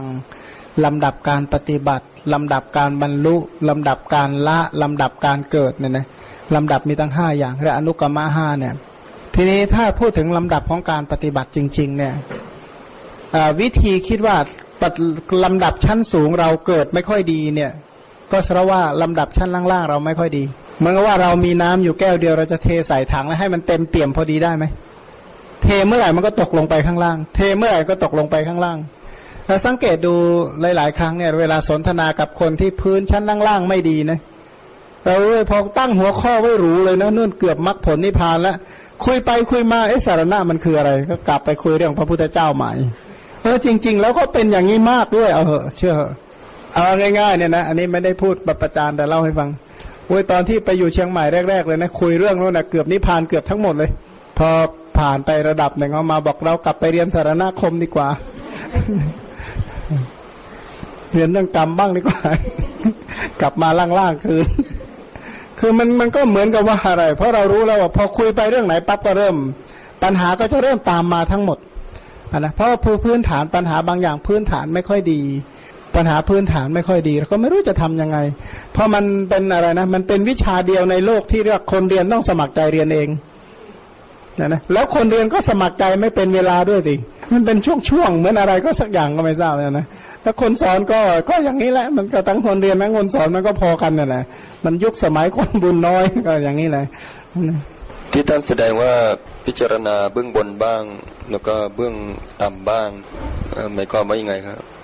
คือผู้ที่เขาเจริญไประดับหนึ่งจริง ๆ เนี่ยเขาก็เขาก็มีการพิจารณาโดยโดยรอบครอบจริง ๆอะนะ คือการที่เราจะรู้ว่าฐานชั้นล่างเราดีหรือไม่เนี่ย เรารู้ได้ยังไง ก็ต้องเอาระดับสูงมาพิจารณาดู ถ้าพิจารณาระดับสูงแล้วไม่ไปนะมันไม่ค่อยไปเลยนะก็แสดงว่าระดับล่างๆไม่ค่อยดี เหมือนอย่างว่านะสมมุติถ้าเราเอาจิตกับเจตสิกมาผสมกันเข้าว่าจิตดวงหนึ่งมีเจตสิกอะไรบ้างอะไรเป็นต้นเนี่ยเรียนปริเฉดสามเนี่ยนะก็ทำไมเรียนปริเฉดสามแล้วเรียนไม่เข้าใจเลย ก็แสดงว่าหนึ่งสองมาไม่ดี เนี่ยนะเพราะว่าปริเฉดสามคืออะไร คือเอาปริเฉดหนึ่งปริเฉดสองมารวมกัน ก็กลายเป็นปริเฉดสามอย่างนี้ใช่ไหมบางอย่างเนี่ยถ้าถ้าถ้าในพื้นล่างๆ ไม่ค่อยดีเวลาเรียนไปก็จะสงสัย แล้วก็กลับไปดูทีนี้การพิจารณาพวกนี้มันก็พิจารณาแล้วแล้วเล่าเล่าแล้วแล้วเล่าเล่าถ้าดูแบบแบบการเจริญแบบพระภิกษุสมัยพุทธกาลนี่เห็นชัดเลยว่า การเจริญนั้นน่ะในชีวิตประจำวันจริง ๆ แล้วเจริญสลับกันไป เจริญสลับกันไป เช่น เวลาท่านจะเวลาท่านบริโภคปัจจัยสี่ท่านก็ปัจเจกใช่ไหมพอท่านปัจเจกเสร็จท่านก็เจริญเจริญสมถาวิปัสนา พอไปไปเกี่ยวข้องกับที่อื่นอีก ท่านก็ปัจเจกขึ้นมาใหม่อีกนะนะพันการการถ้ามองแบบแบบนั้นคือเป็นการเริ่มต้นใหม่ตลอดเวลา เป็นการเริ่มต้นทุกแห่งนะพร้อมที่จะเริ่มต้น ทีนี้ถ้าเริ่มต้นจนชำนาญมันก็รวดเร็ว ถ้าเริ่มไว้จนชำนาญแล้วนะก็จนคล่องอะนะ อาวัชนะเนี่ยนะวสีอวัชนะวสีเนี่ยชำนาญในการนึกสิ่งเหล่านั้นจนจนคล่องแคล่วแล้ว ก็คล่องแคล่วแล้วก็ฐานสูงๆก็จะเกิดขึ้นบ่อยๆเพราะอย่างบางคนที่คล่องแคล่วเนี่ยเหมือนคอมพิวเตอร์ที่มันเร็วนะตอนตอนเวลาเปิดใหม่มันก็เปิดตั้งแต่ต้นอยู่แล้วไปเรื่อยเนี่ยนะแต่ถ้าแบบมันติดติดดับดับติดติดดับดับมันก็เปิดก็ไม่ค่อยเข้าสักทีหนึ่งเหมือนกันธรรมะก็เหมือนกัน ถ้าธรรมะเนี่ยที่เราจำได้แม่น เราพอนึกถึงปั๊บมันก็ ไปเรื่อยใช่ไหมแล้วก็ไปสะดุดตรงไหนก็พิจารณาตรงนั้นไป แล้วก็พูดแบบในหนึ่งก็คือสลับคลาเคล้ากันไป แต่ในที่อื่นนี่กล่าวไว้เลยว่า เธอทั้งหลายจงเป็นผู้มีศีลถึงพร้อมด้วยศีลอันนั้นมีปาติโมคสังวรอยู่เถิด เธอทั้งหลายจงเห็นภายในโทษมาดว่าเล็กน้อยสมาทานศึกษาในศิกขาบททั้งหลายเขาบอกว่าทำไมจึงเป็นอย่างนั้นทำไมจึงยกศีลขึ้นมา เพราะศีลเนี่ยจะช่วย เป็นบาดฐานให้เกิดสมถะและวิปัสนา ถามว่าเมื่อมีสมถะและวิปัสนาแล้วถามว่าเกี่ยวข้องอะไรกับศีลท่านบอกว่าถ้าหากว่ามีศีลจนมีสมถาวิปัสนานะสมถาวิปัสนาจะเป็นตัวมารักษาศีลเอง ตอนแรกเนี่ยเอาศีลเพื่อให้มีสมถาวิปัสนา ตอนหลังสมถาวิปัสนาเป็นตัวรักษาศีลเนี่ยนะเป็นตัวรักษาศีลเพราะถ้าพื้นฐานสมถาวิปัสนาไม่ดีศีลไม่ค่อยมั่นคง จะจะมารักษาศีลยังไง ก็เช่นว่าพื้นฐานรักษาศีลเสร็จแล้วก็เจริญเจริญเมตตาหรือเจริญกรรมฐานจนได้ฌานเป็นต้นเนี่ยนะถามว่าเราจะได้เหตุปัจจัยพร้อมที่จะทำให้เสียศีลเนี่ยเราจะเสียศีลไหมไม่เสียเพราะอะไร เพราะมีสมถะเป็นเครื่องรักษาเอาไว้ แต่ถ้าไม่มีสมถะไม่แน่นะพร้อมที่จะเสียศีลนั้นๆก็ได้ เช่นอย่างว่าอย่างป่วยนะรักษาศีลไปแล้วมันป่วย พอมันป่วยมากเข้าหมดเรี่ยวหมดแรงใช่ไหม เออ มันต้องกินข้าวเย็นนะ มันจึงจะมีแรงตกลงเขาทำไงกันเนี่ย ถ้ามีสมถะก็ให้สมถะเนี่ยประคับประคองอยู่ด้วยสมถะไปก่อนเนี่ยนะสมถะก็จะทำให้ศีลไม่ขาด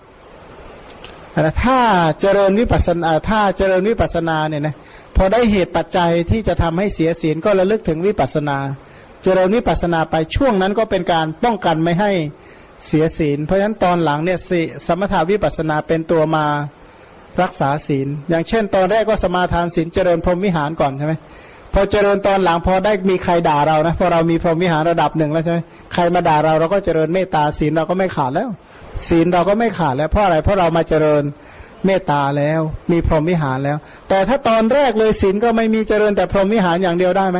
ก็เจริญไม่ได้ฉะนั้นรักษาศีลเพื่อเจริญพรหมวิหาร พอเจริญพรหมวิหารไปเป็นอย่างดีแล้ว พรหมวิหารจะเป็นตัวช่วยให้ศีลเราดีขึ้น นนะรักษาศีลไม่ให้ศีลเราแตกทำลาย อันนี้คืออันนี้สงส์ของพรหมวิหารที่ที่ที่ไปตามรักษาศีล ตอนแรกก็รักษาศีลก่อน จึงจะเจริญพรหมวิหาร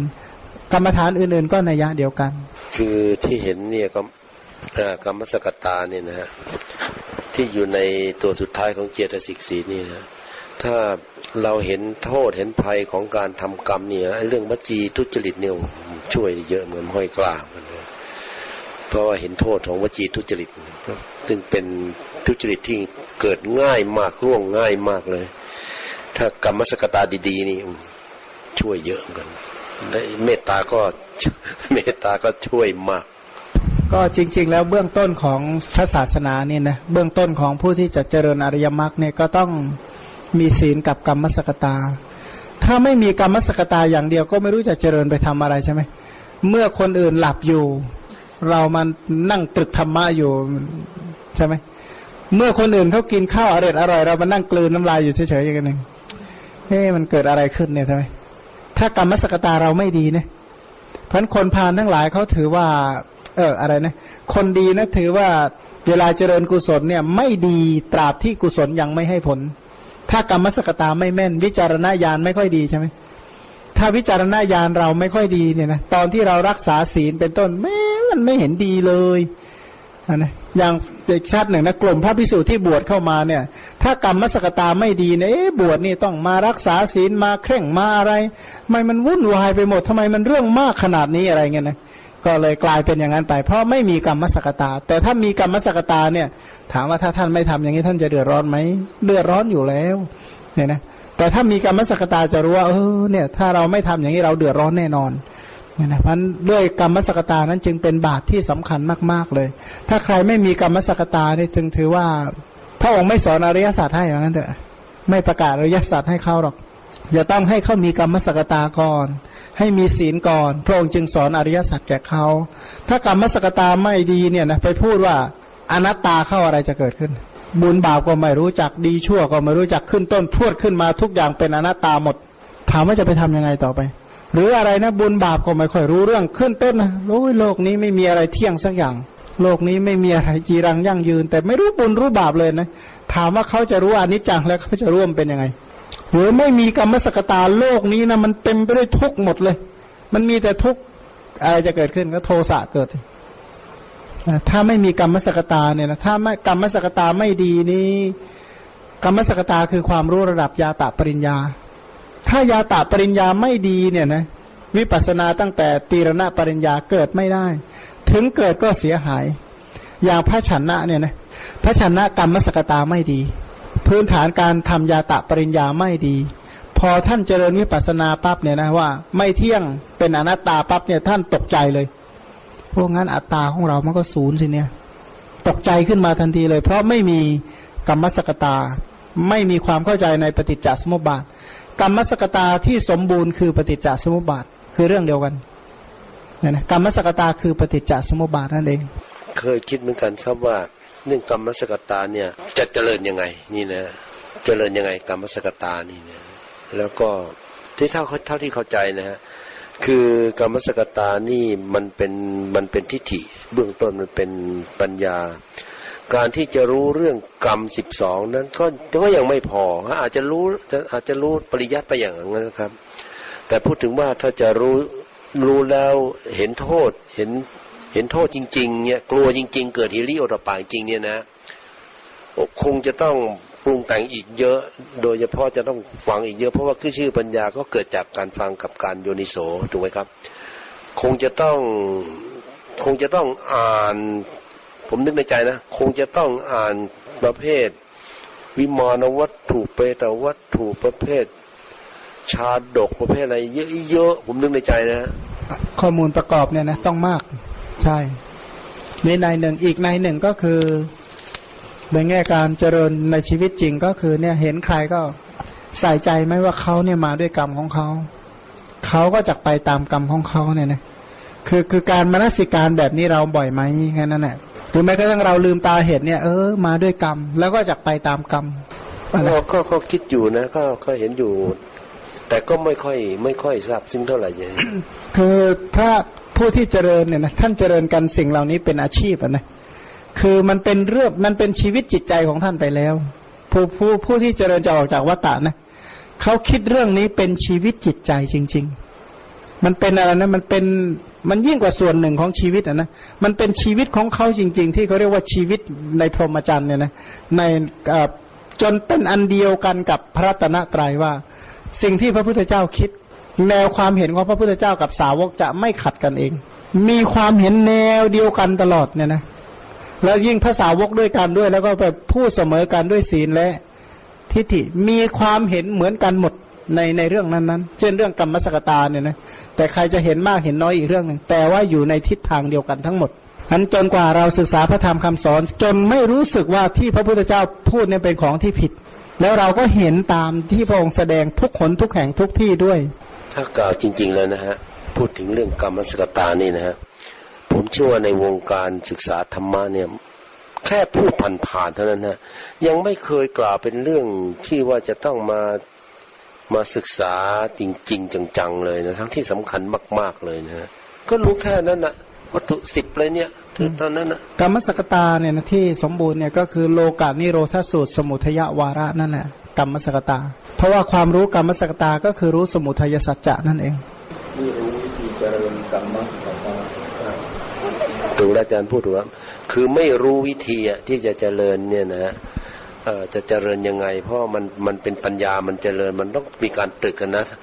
ถ้าถ้าใครเจริญกรรมสกตาปัญญาตามนั้นจริง ๆ นะ ชีวิตมันจะเปลี่ยนแปลงเกือบทั้งหมดเลยฮิริโอตปะมันจะมากขึ้นอะไรมากขึ้นนะ เพื่อนเนี่ยจะเริ่มเปลี่ยนเลยเลยสังคมสิ่งแวดล้อมนะมันจะเริ่มเปลี่ยนไปหมดเลย ถ้าเจริญตามนั้นจริง ๆ มันจะต้องคัดตัวเองออกจาก ก็อย่างว่านะในที่สุดออกจากวัฏฏะนะ ถ้าคิดจะออกจากวัฏฏะแล้วเรื่องบางเรื่องมันออกไม่ได้เลยหรือ มันก็เป็นไปไม่ได้อยู่แล้วเนี่ยนะเพราะบางคนเนี่ยแม้กระทั่งกิจกรรมเนี่ยต้องเปลี่ยนหมดเลย ถ้าถ้าเจริญไปตามนั้นจริงๆนะต้องเห็นภัยในสังขารอย่างแรงกล้าในที่สุดก็ไม่ติดข้องในสังขารทั้งมวลพูดถึงว่าถ้าจะเจริญในแนวปฏิจจสมุปบาทนี่ก็ก็เป็นเป็นเป็นแนวทางที่ตรงๆเลยในเรื่องกรรมสกตานะแต่ว่าต้องละเอียดมากเลยครับ ต้องละเอียดลงไปถึงเรียกว่าเป็นเป็นเป็นองค์ธรรมยังไง เป็นจิตยังไงเป็นจิตแต่ละดวงจิตประเภทไหน แล้วเหตุกับปัจจัยมันมันสัมพันธ์กันยังไงเนี่ยครับ ต้องละเอียดจึงจะก็ต้องรู้ทั้งโดยสุตันตนัยและอภิธรรมนัยคือถ้าเป็นเป็นพื้นฐานแบบกลุ่มที่อะไรนะ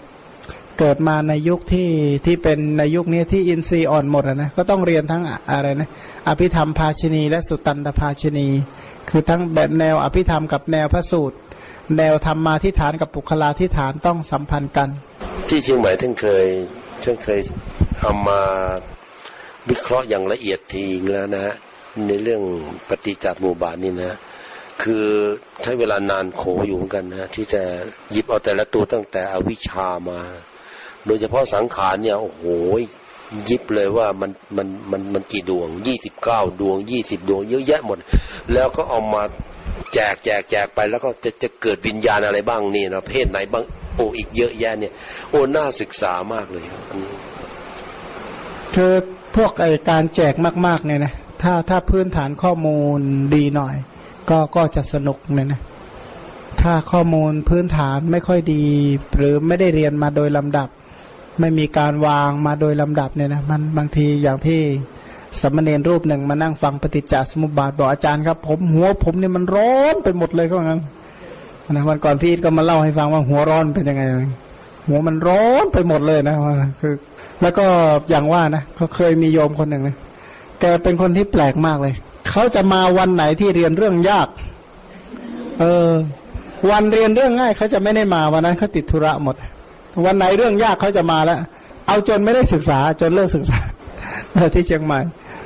มีเขาจะมาวันเฉพาะวันแต่เรื่องยากอย่างเดียว คือคือจริง ๆเขาก็ไม่ได้ตั้งใจนะแต่ว่าปัจจัยมันให้ได้เป็นอย่างนั้นอะ เพราะเขาคุยเรื่องยากอยู่ใช่ไหมคนนี้ก็มาอีกแล้ววันหลังก็เรื่องยากอีกก็มาอีกอนะจริง ๆ เราก็พูดเรื่องง่ายสลับไปบ่อยนะแต่ว่าเขาจะมาฟังเฉพาะตอนในเรื่องยากก็เลยเลิกศึกษาไปเลย คือไม่ตอนต้นๆนะนะ คือแต่ถ้าหากว่าธรรมะถ้าเรียนมาตั้งแต่ต้นมาค่อนข้างดีหน่อยนะถ้าถ้าฟังมาโดยลำดับแล้วก็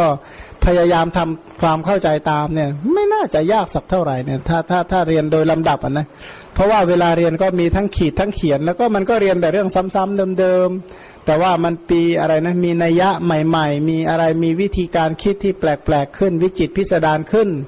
อะนะถ้าถ้าค่อยๆมาศึกษาโดยลำดับ เช่น โดยวัตถุโดยวิญญาณโดยอารมณ์ แล้วค่อยๆเติมต่อเติมเสริมแต่งไปเรื่อยๆ มันก็จะเป็นเองแหละไม่ค่อยว่าไม่น่ายากเท่าไหร่ แต่ที่ยากก็คือมันแต่ละคนก็มีความคิดเห็นเป็นของตัวเองเนี่ยนะไอ้ตรงนี้แหละที่เราว่าของมามีความรู้สึกว่ามันยากมาก ๆ เลยเขาก็คิดแบบเขาอะเราก็พูดแบบเราเสร็จแล้วมาให้มันมาชนกันเนี่ย ตรงนี้ยากมากนะนะมีโยมคนหนึ่งเหมือนกัน เขาก็คิดแต่เรื่องของเขานะไอเราก็แนะนำไปเขาก็มาถามปัญหาเราใช่ไหมเขาก็ถามเราเราก็ตอบเข้าไป ไอ้ที่เราตอบนี่เรารู้เลยเขาไม่ได้ไปคิดตามเราสักอย่างเลย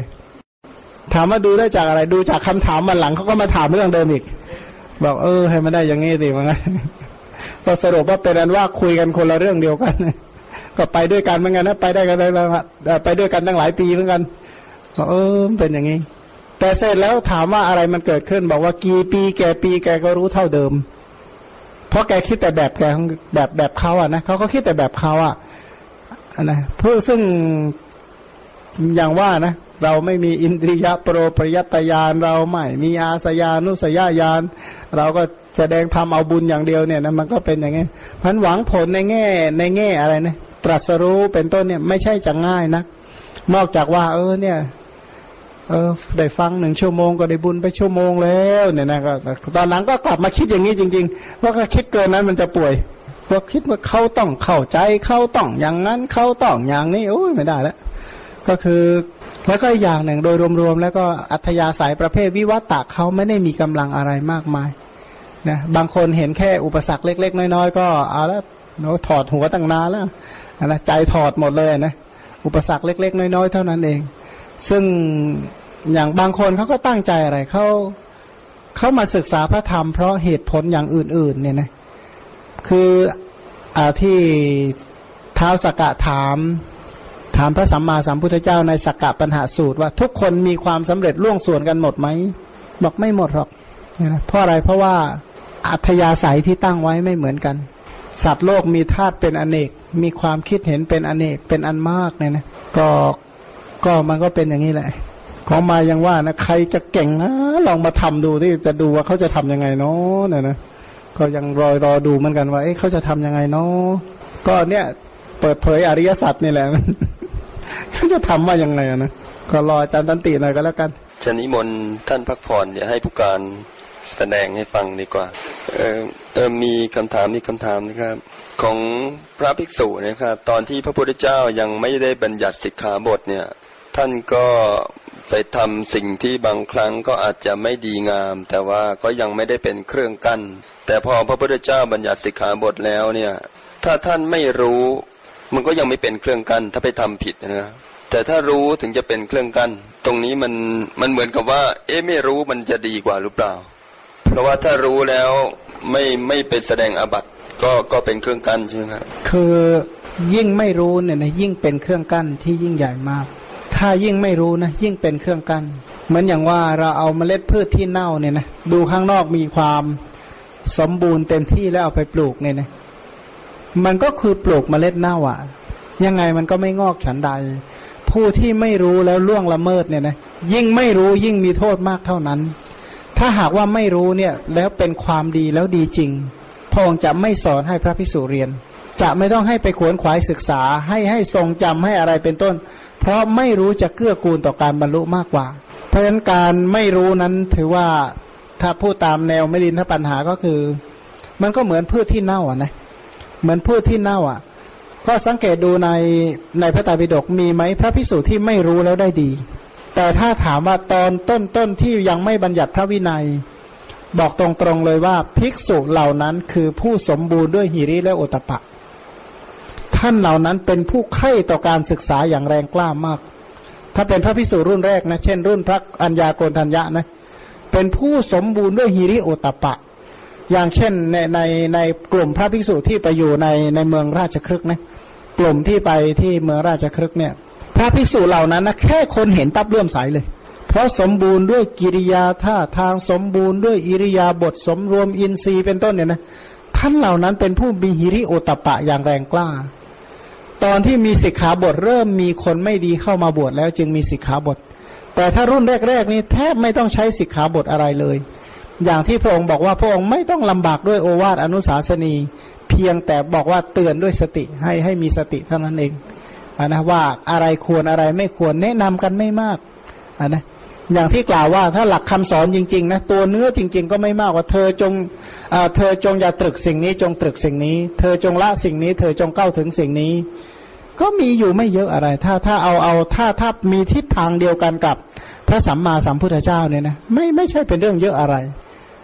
ท่านธรรมะจริง ๆ เนี่ย ถ้าจะว่าให้เหลือไม่เยอะมันก็ไม่เยอะนะ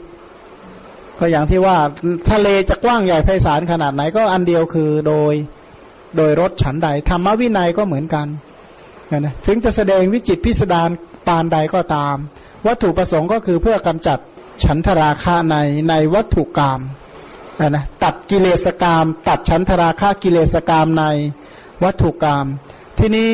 ที่เป็นเครื่องกั้นไม่ใช่เพราะมีวินัยบัญญัตินะไม่ใช่เพราะมีวินัยบัญญัติจึงเป็นเครื่องกั้น แต่ถ้ามีพระวินัยบัญญัติแล้วถือว่าเป็นเครื่องกั้นนะ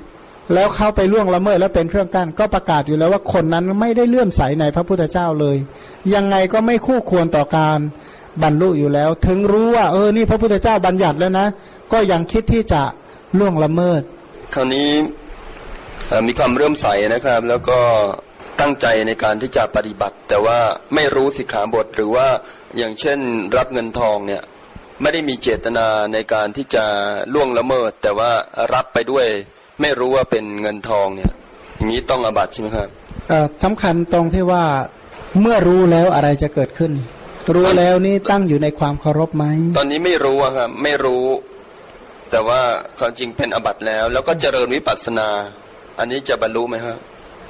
ยังไม่เคยพบว่าบรรลุ ยังไม่เคยพบว่ามีอบัตติดตัวแล้วบรรลุ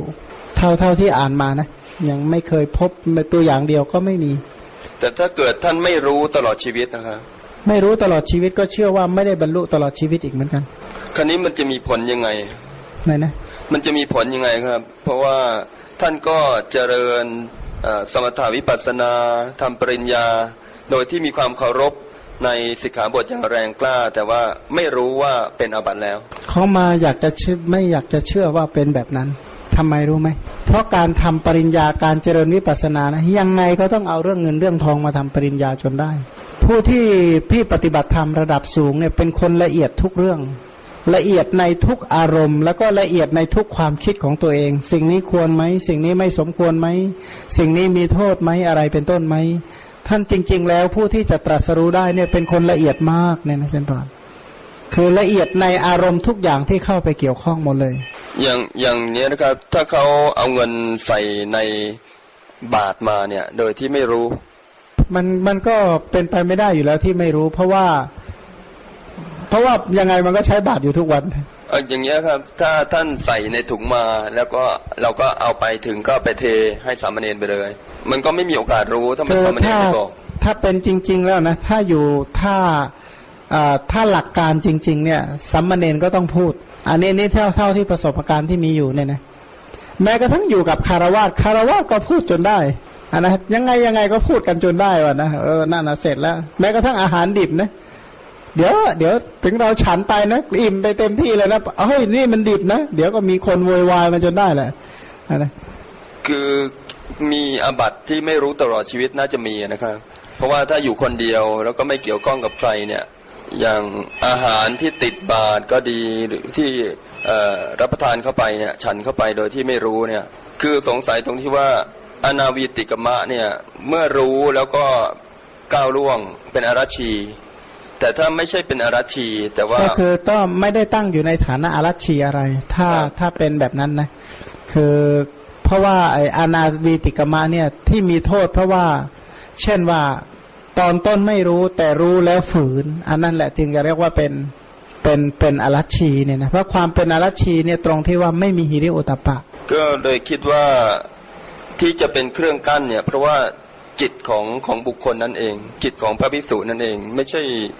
ไม่น่าจะเป็นตัวสิกขาบทที่ทำให้กั้น แต่ว่าจิตของเขาไม่มีความละอายเพียงพอ ใช่ใช่แต่ทีนี้สำคัญนะว่าถ้ายังเป็นคนที่ไม่ค่อยรอบคอบนะมันก็ไม่คู่ควรที่จะบรรลุแล้ว เพราะไอเรื่องนะเกี่ยวกับเรื่องศีลนี่ถือว่าเป็นเรื่องหยาบที่สุดอยู่แล้ว ซึ่งผู้ที่ที่ของมาเชื่อว่าผู้ที่เขาเจริญอย่างเต็มที่เนี่ยนะผู้เป็นผู้ที่ละเอียดต่อความคิดของท่านเหล่านั้นเนี่ย ทุกเรื่องเลยนะอย่างสังเกตดูว่าอาเรื่องอะไรอารมณ์อะไรที่ทำยังไม่เสร็จเนี่ยท่านรู้เลยอะไรเป็นปริโพธอะไรไม่เป็นปริโพธอะไรเป็นเครื่องเนิ่นช้า อะไรที่ทำให้ไม่เนิ่นช้าเนี่ยนะ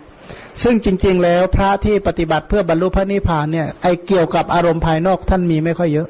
ท่านจะไม่ใช่เป็นคนธุระมากเลยนะคือในเรื่องเรื่องเกี่ยวกับภายนอกตัวเนี่ย ท่านไม่ใช่เป็นคนธุระมากเลย เพราะในอารมณ์หกทุกทุกอย่างในชีวิตท่านเนี่ยจริง ๆ แล้วท่านกำหนดได้ ถ้าเทียบกับพระพิสุสมัยพุทธกาลกับพระพิสุสมัยนี้นะโหห่างกันฟ้ากับดินจริง ๆ พระพิสุสมัยพุทธกาลนะออกนอก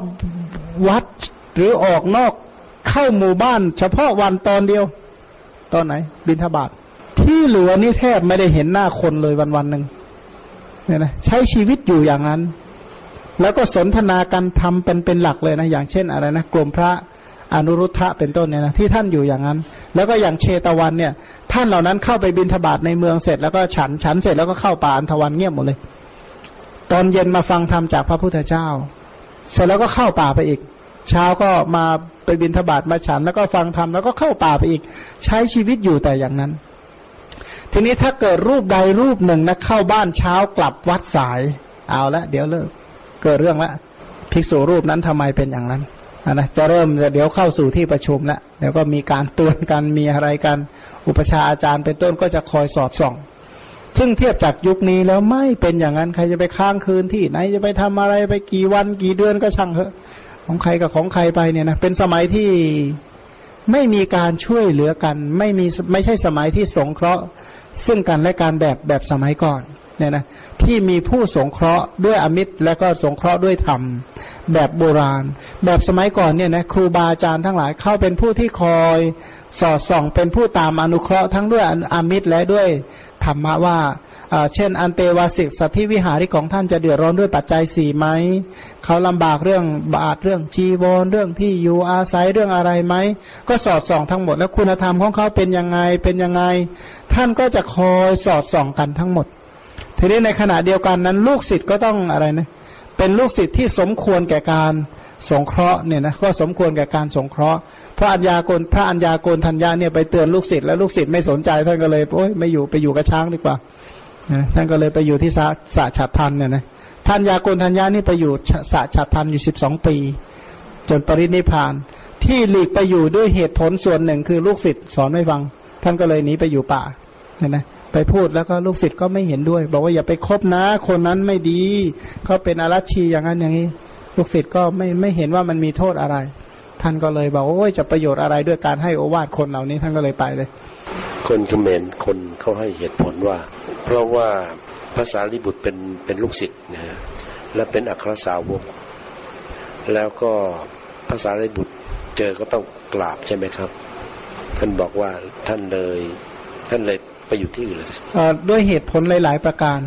ไอการที่ไปอยู่ที่อื่นนั้นก็ก็ที่ที่ไม่ค่อยอยู่ในพุทธสำนักอะนะ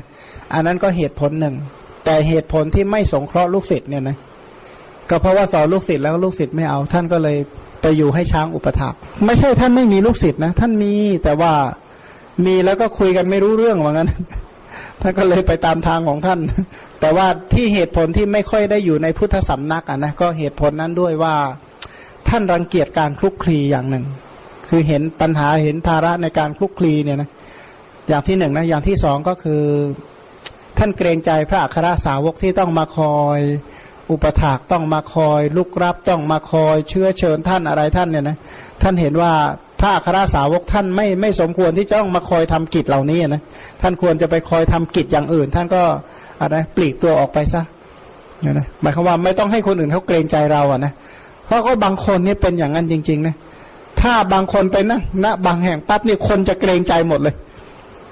อะไรก็เป็นไปไม่ได้ มันเหมือนอถ้าอันนี้นี่นี่นี่อุปมาสำนวนนะไม่ใช่เป็นจริงคือเหมือนกับอะไรนะเหมือนมีอะไรไปขวางไว้สักอย่างหนึ่งอะนะกลืนก็ไม่เข้าคายก็ไม่ออกไม่รู้จะทำยังไงเนี่ยนะแต่ว่าพระัญญาโกณทัญญาเนี่ยท่านเป็นคนที่โดยพื้นเพอัธยาศัยจริง ๆ ของท่านนะ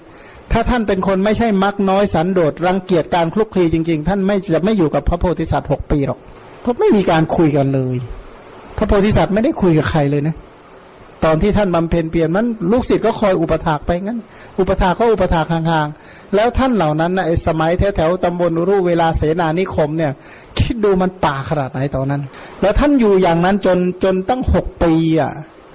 แล้วแล้วตอนหลังท่านท่านเป็นพระอรหันต์อยู่ที่ป่าอิสิปตนะอีก แถวนั้นเนี่ยนะห่างจากตัวเมืองพาราณสีตั้งสิบกว่ากิโลใช่ไหมห่างจากตัวเมืองพาราณสีเป็นสิบกิโล แล้วมันจะเป็นป่าขนาดไหนสมัยพุทธกาลเนี่ยพันก็ท่านเป็นเป็นผู้ที่ยินดีในการหลีกเล่นอย่างมากเนี่ยนะและอีกอย่างหนึ่งถ้าบอกว่าห่วงเรื่องการสอนการอะไร มีคนที่สอนดีกว่าท่านตั้งเยอะแยะเนี่ยนะถ้าถ้าเป็นห่วงว่าจะต้องคอยสอนคนนั้นคนนี้เนี่ยนะ พระสารีบุตรก็อยู่ พระโมคคัลลานะก็อยู่ พระมหากัจจายนะ พระมหากัสสปะ พระนนท์พระอะไรที่เทศเป็นที่ทรงจำคำสอนอะไรได้เยอะแยะมากมาย ท่านเหล่านั้นก็ทำอยู่แล้ว เพราะฉะนั้นก็เหมือนกับว่าท่านบอกว่าไม่จำเป็นต้องมีท่านอะไรเนี่ยนะก็คือท่านก็เลยหลีกเล่นที่จะไปอยู่อย่างผาสุกเนี่ยนะแล้วก็ท่านก็สบายมีความสุขกับการฉันเผือกฉันมันอยู่กับช้างไป แล้วก็มันเป็นความผาสุกอีกอย่างหนึ่งเหมือนกันนะยิ่งพระอรหันต์ที่ได้นิโรธสมาบัติ ได้พระสมาบัติ แล้วก็มีอภิญญาเนี่ยว่าเป็นความสุขอย่างมากเลยนะ ที่ได้อยู่ในสภาพนั้น แต่ถ้าเห็นการคลุกคลีนี่เป็นภาระขึ้นมาทันทีเลย เพราะอย่างว่านะอย่างที่เรารู้กันอยู่แล้วใช่ไหมทักอยู่ขันขันเดียวนะห้าขันอะแต่หนึ่งอะนับหนึ่งมันก็มีปัญหาแบบหนึ่งถ้าอยู่แบบสองมันก็มีปัญหาแบบสองถ้าอยู่เป็นสิบมันมีปัญหาแบบสิบ ถ้าอยู่แบบเจ้าของบริษัทมันก็จะมีปัญหาระดับบริษัทอย่างเงี้ยถ้าเป็นผู้นำประเทศมันก็มีปัญหาระดับผู้นำมันก็จะเริ่มปัญหามันก็จะตามมาตาม ทีนี้ข้อปฏิบัติหรือคำสอนในพระพุทธศาสนา เป็นคำสอนที่ให้เห็นโทษของสังขารโดยประการทั้งปวง เพราะฉะนั้นไอ้มหาปริสารวิตกของพระอนุรุทธะเนี่ยท่านคิดเลยว่าเออธรรมะนี้นะผู้แปลว่าใครที่จะบรรลุโลกุตระธรรมนะ ต้อง มักน้อย ไม่ใช่มักมาก ต้องสันโดษไม่ใช่ไม่สันโดษต้องไม่คลุกคลีไม่ใช่คลุกคลีต้องเป็นผู้ที่มีความอ่าต้องมีความเพียรไม่ใช่คนเกียจคร้าน ต้องเป็นของผู้มีสติ ไม่ใช่หลงลืมสติ เป็นของผู้มีจิตตั้งมั่น ไม่ใช่ฟุ้งซ่านเป็นของผู้มีปัญญา ไม่ใช่ไม่มีปัญญา พระองค์ก็มาบอกว่าเป็นของผู้มีความไม่เนิ่นช้าเป็นที่มายินดี ยินดีในความไม่เนิ่นช้า ราะฉะนั้นโลกุตระธรรมจริงๆเนี่ยใครที่จะบรรลุโลกุตระธรรมนั้น เป็นอย่างนั้นจริง ๆ ทีนี้ถามว่าเอาแล้วพระพุทธเจ้าที่เรียกว่าคลุกคลีไหมบอกไม่ใช่ อย่างที่ว่าเวลาเขาสาธุพระองค์เข้าพระสมาบัติไปแล้ว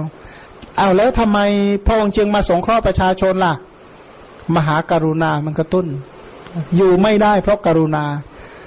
พลังของมหาการุณาสมาบัติญาเนี่ยทำให้พระองค์ไม่สามารถที่จะ ประทับอยู่อย่างเสวยสุขโดยส่วนเดียวได้ เพราะกรุณากระตุ้นนะสงสารคนอื่นจับใจเนี่ยแล้วรู้ด้วยว่าช่วยเขาได้เนี่ย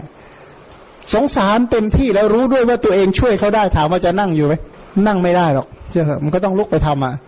แล้วตัวเองก็ไม่ได้เดือดร้อนด้วยนะซึ่งหนึ่งนะสงสารเขาจับใจแล้วรู้ด้วยว่าช่วยเขาได้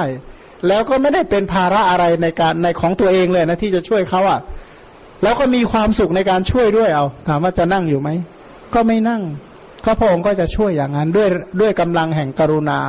ในขณะเดียวกันพระองค์ก็มีปัญญาพอที่จะรักษาตนให้ไม่ไม่ไม่เสียหายเนี่ยนะพระองค์ก็มีปัญญาพอ แต่ว่าคนอื่นๆเป็นอย่างนั้นไหมเนี่ยตรงนี้น่าคิดเพราะว่าอย่างว่า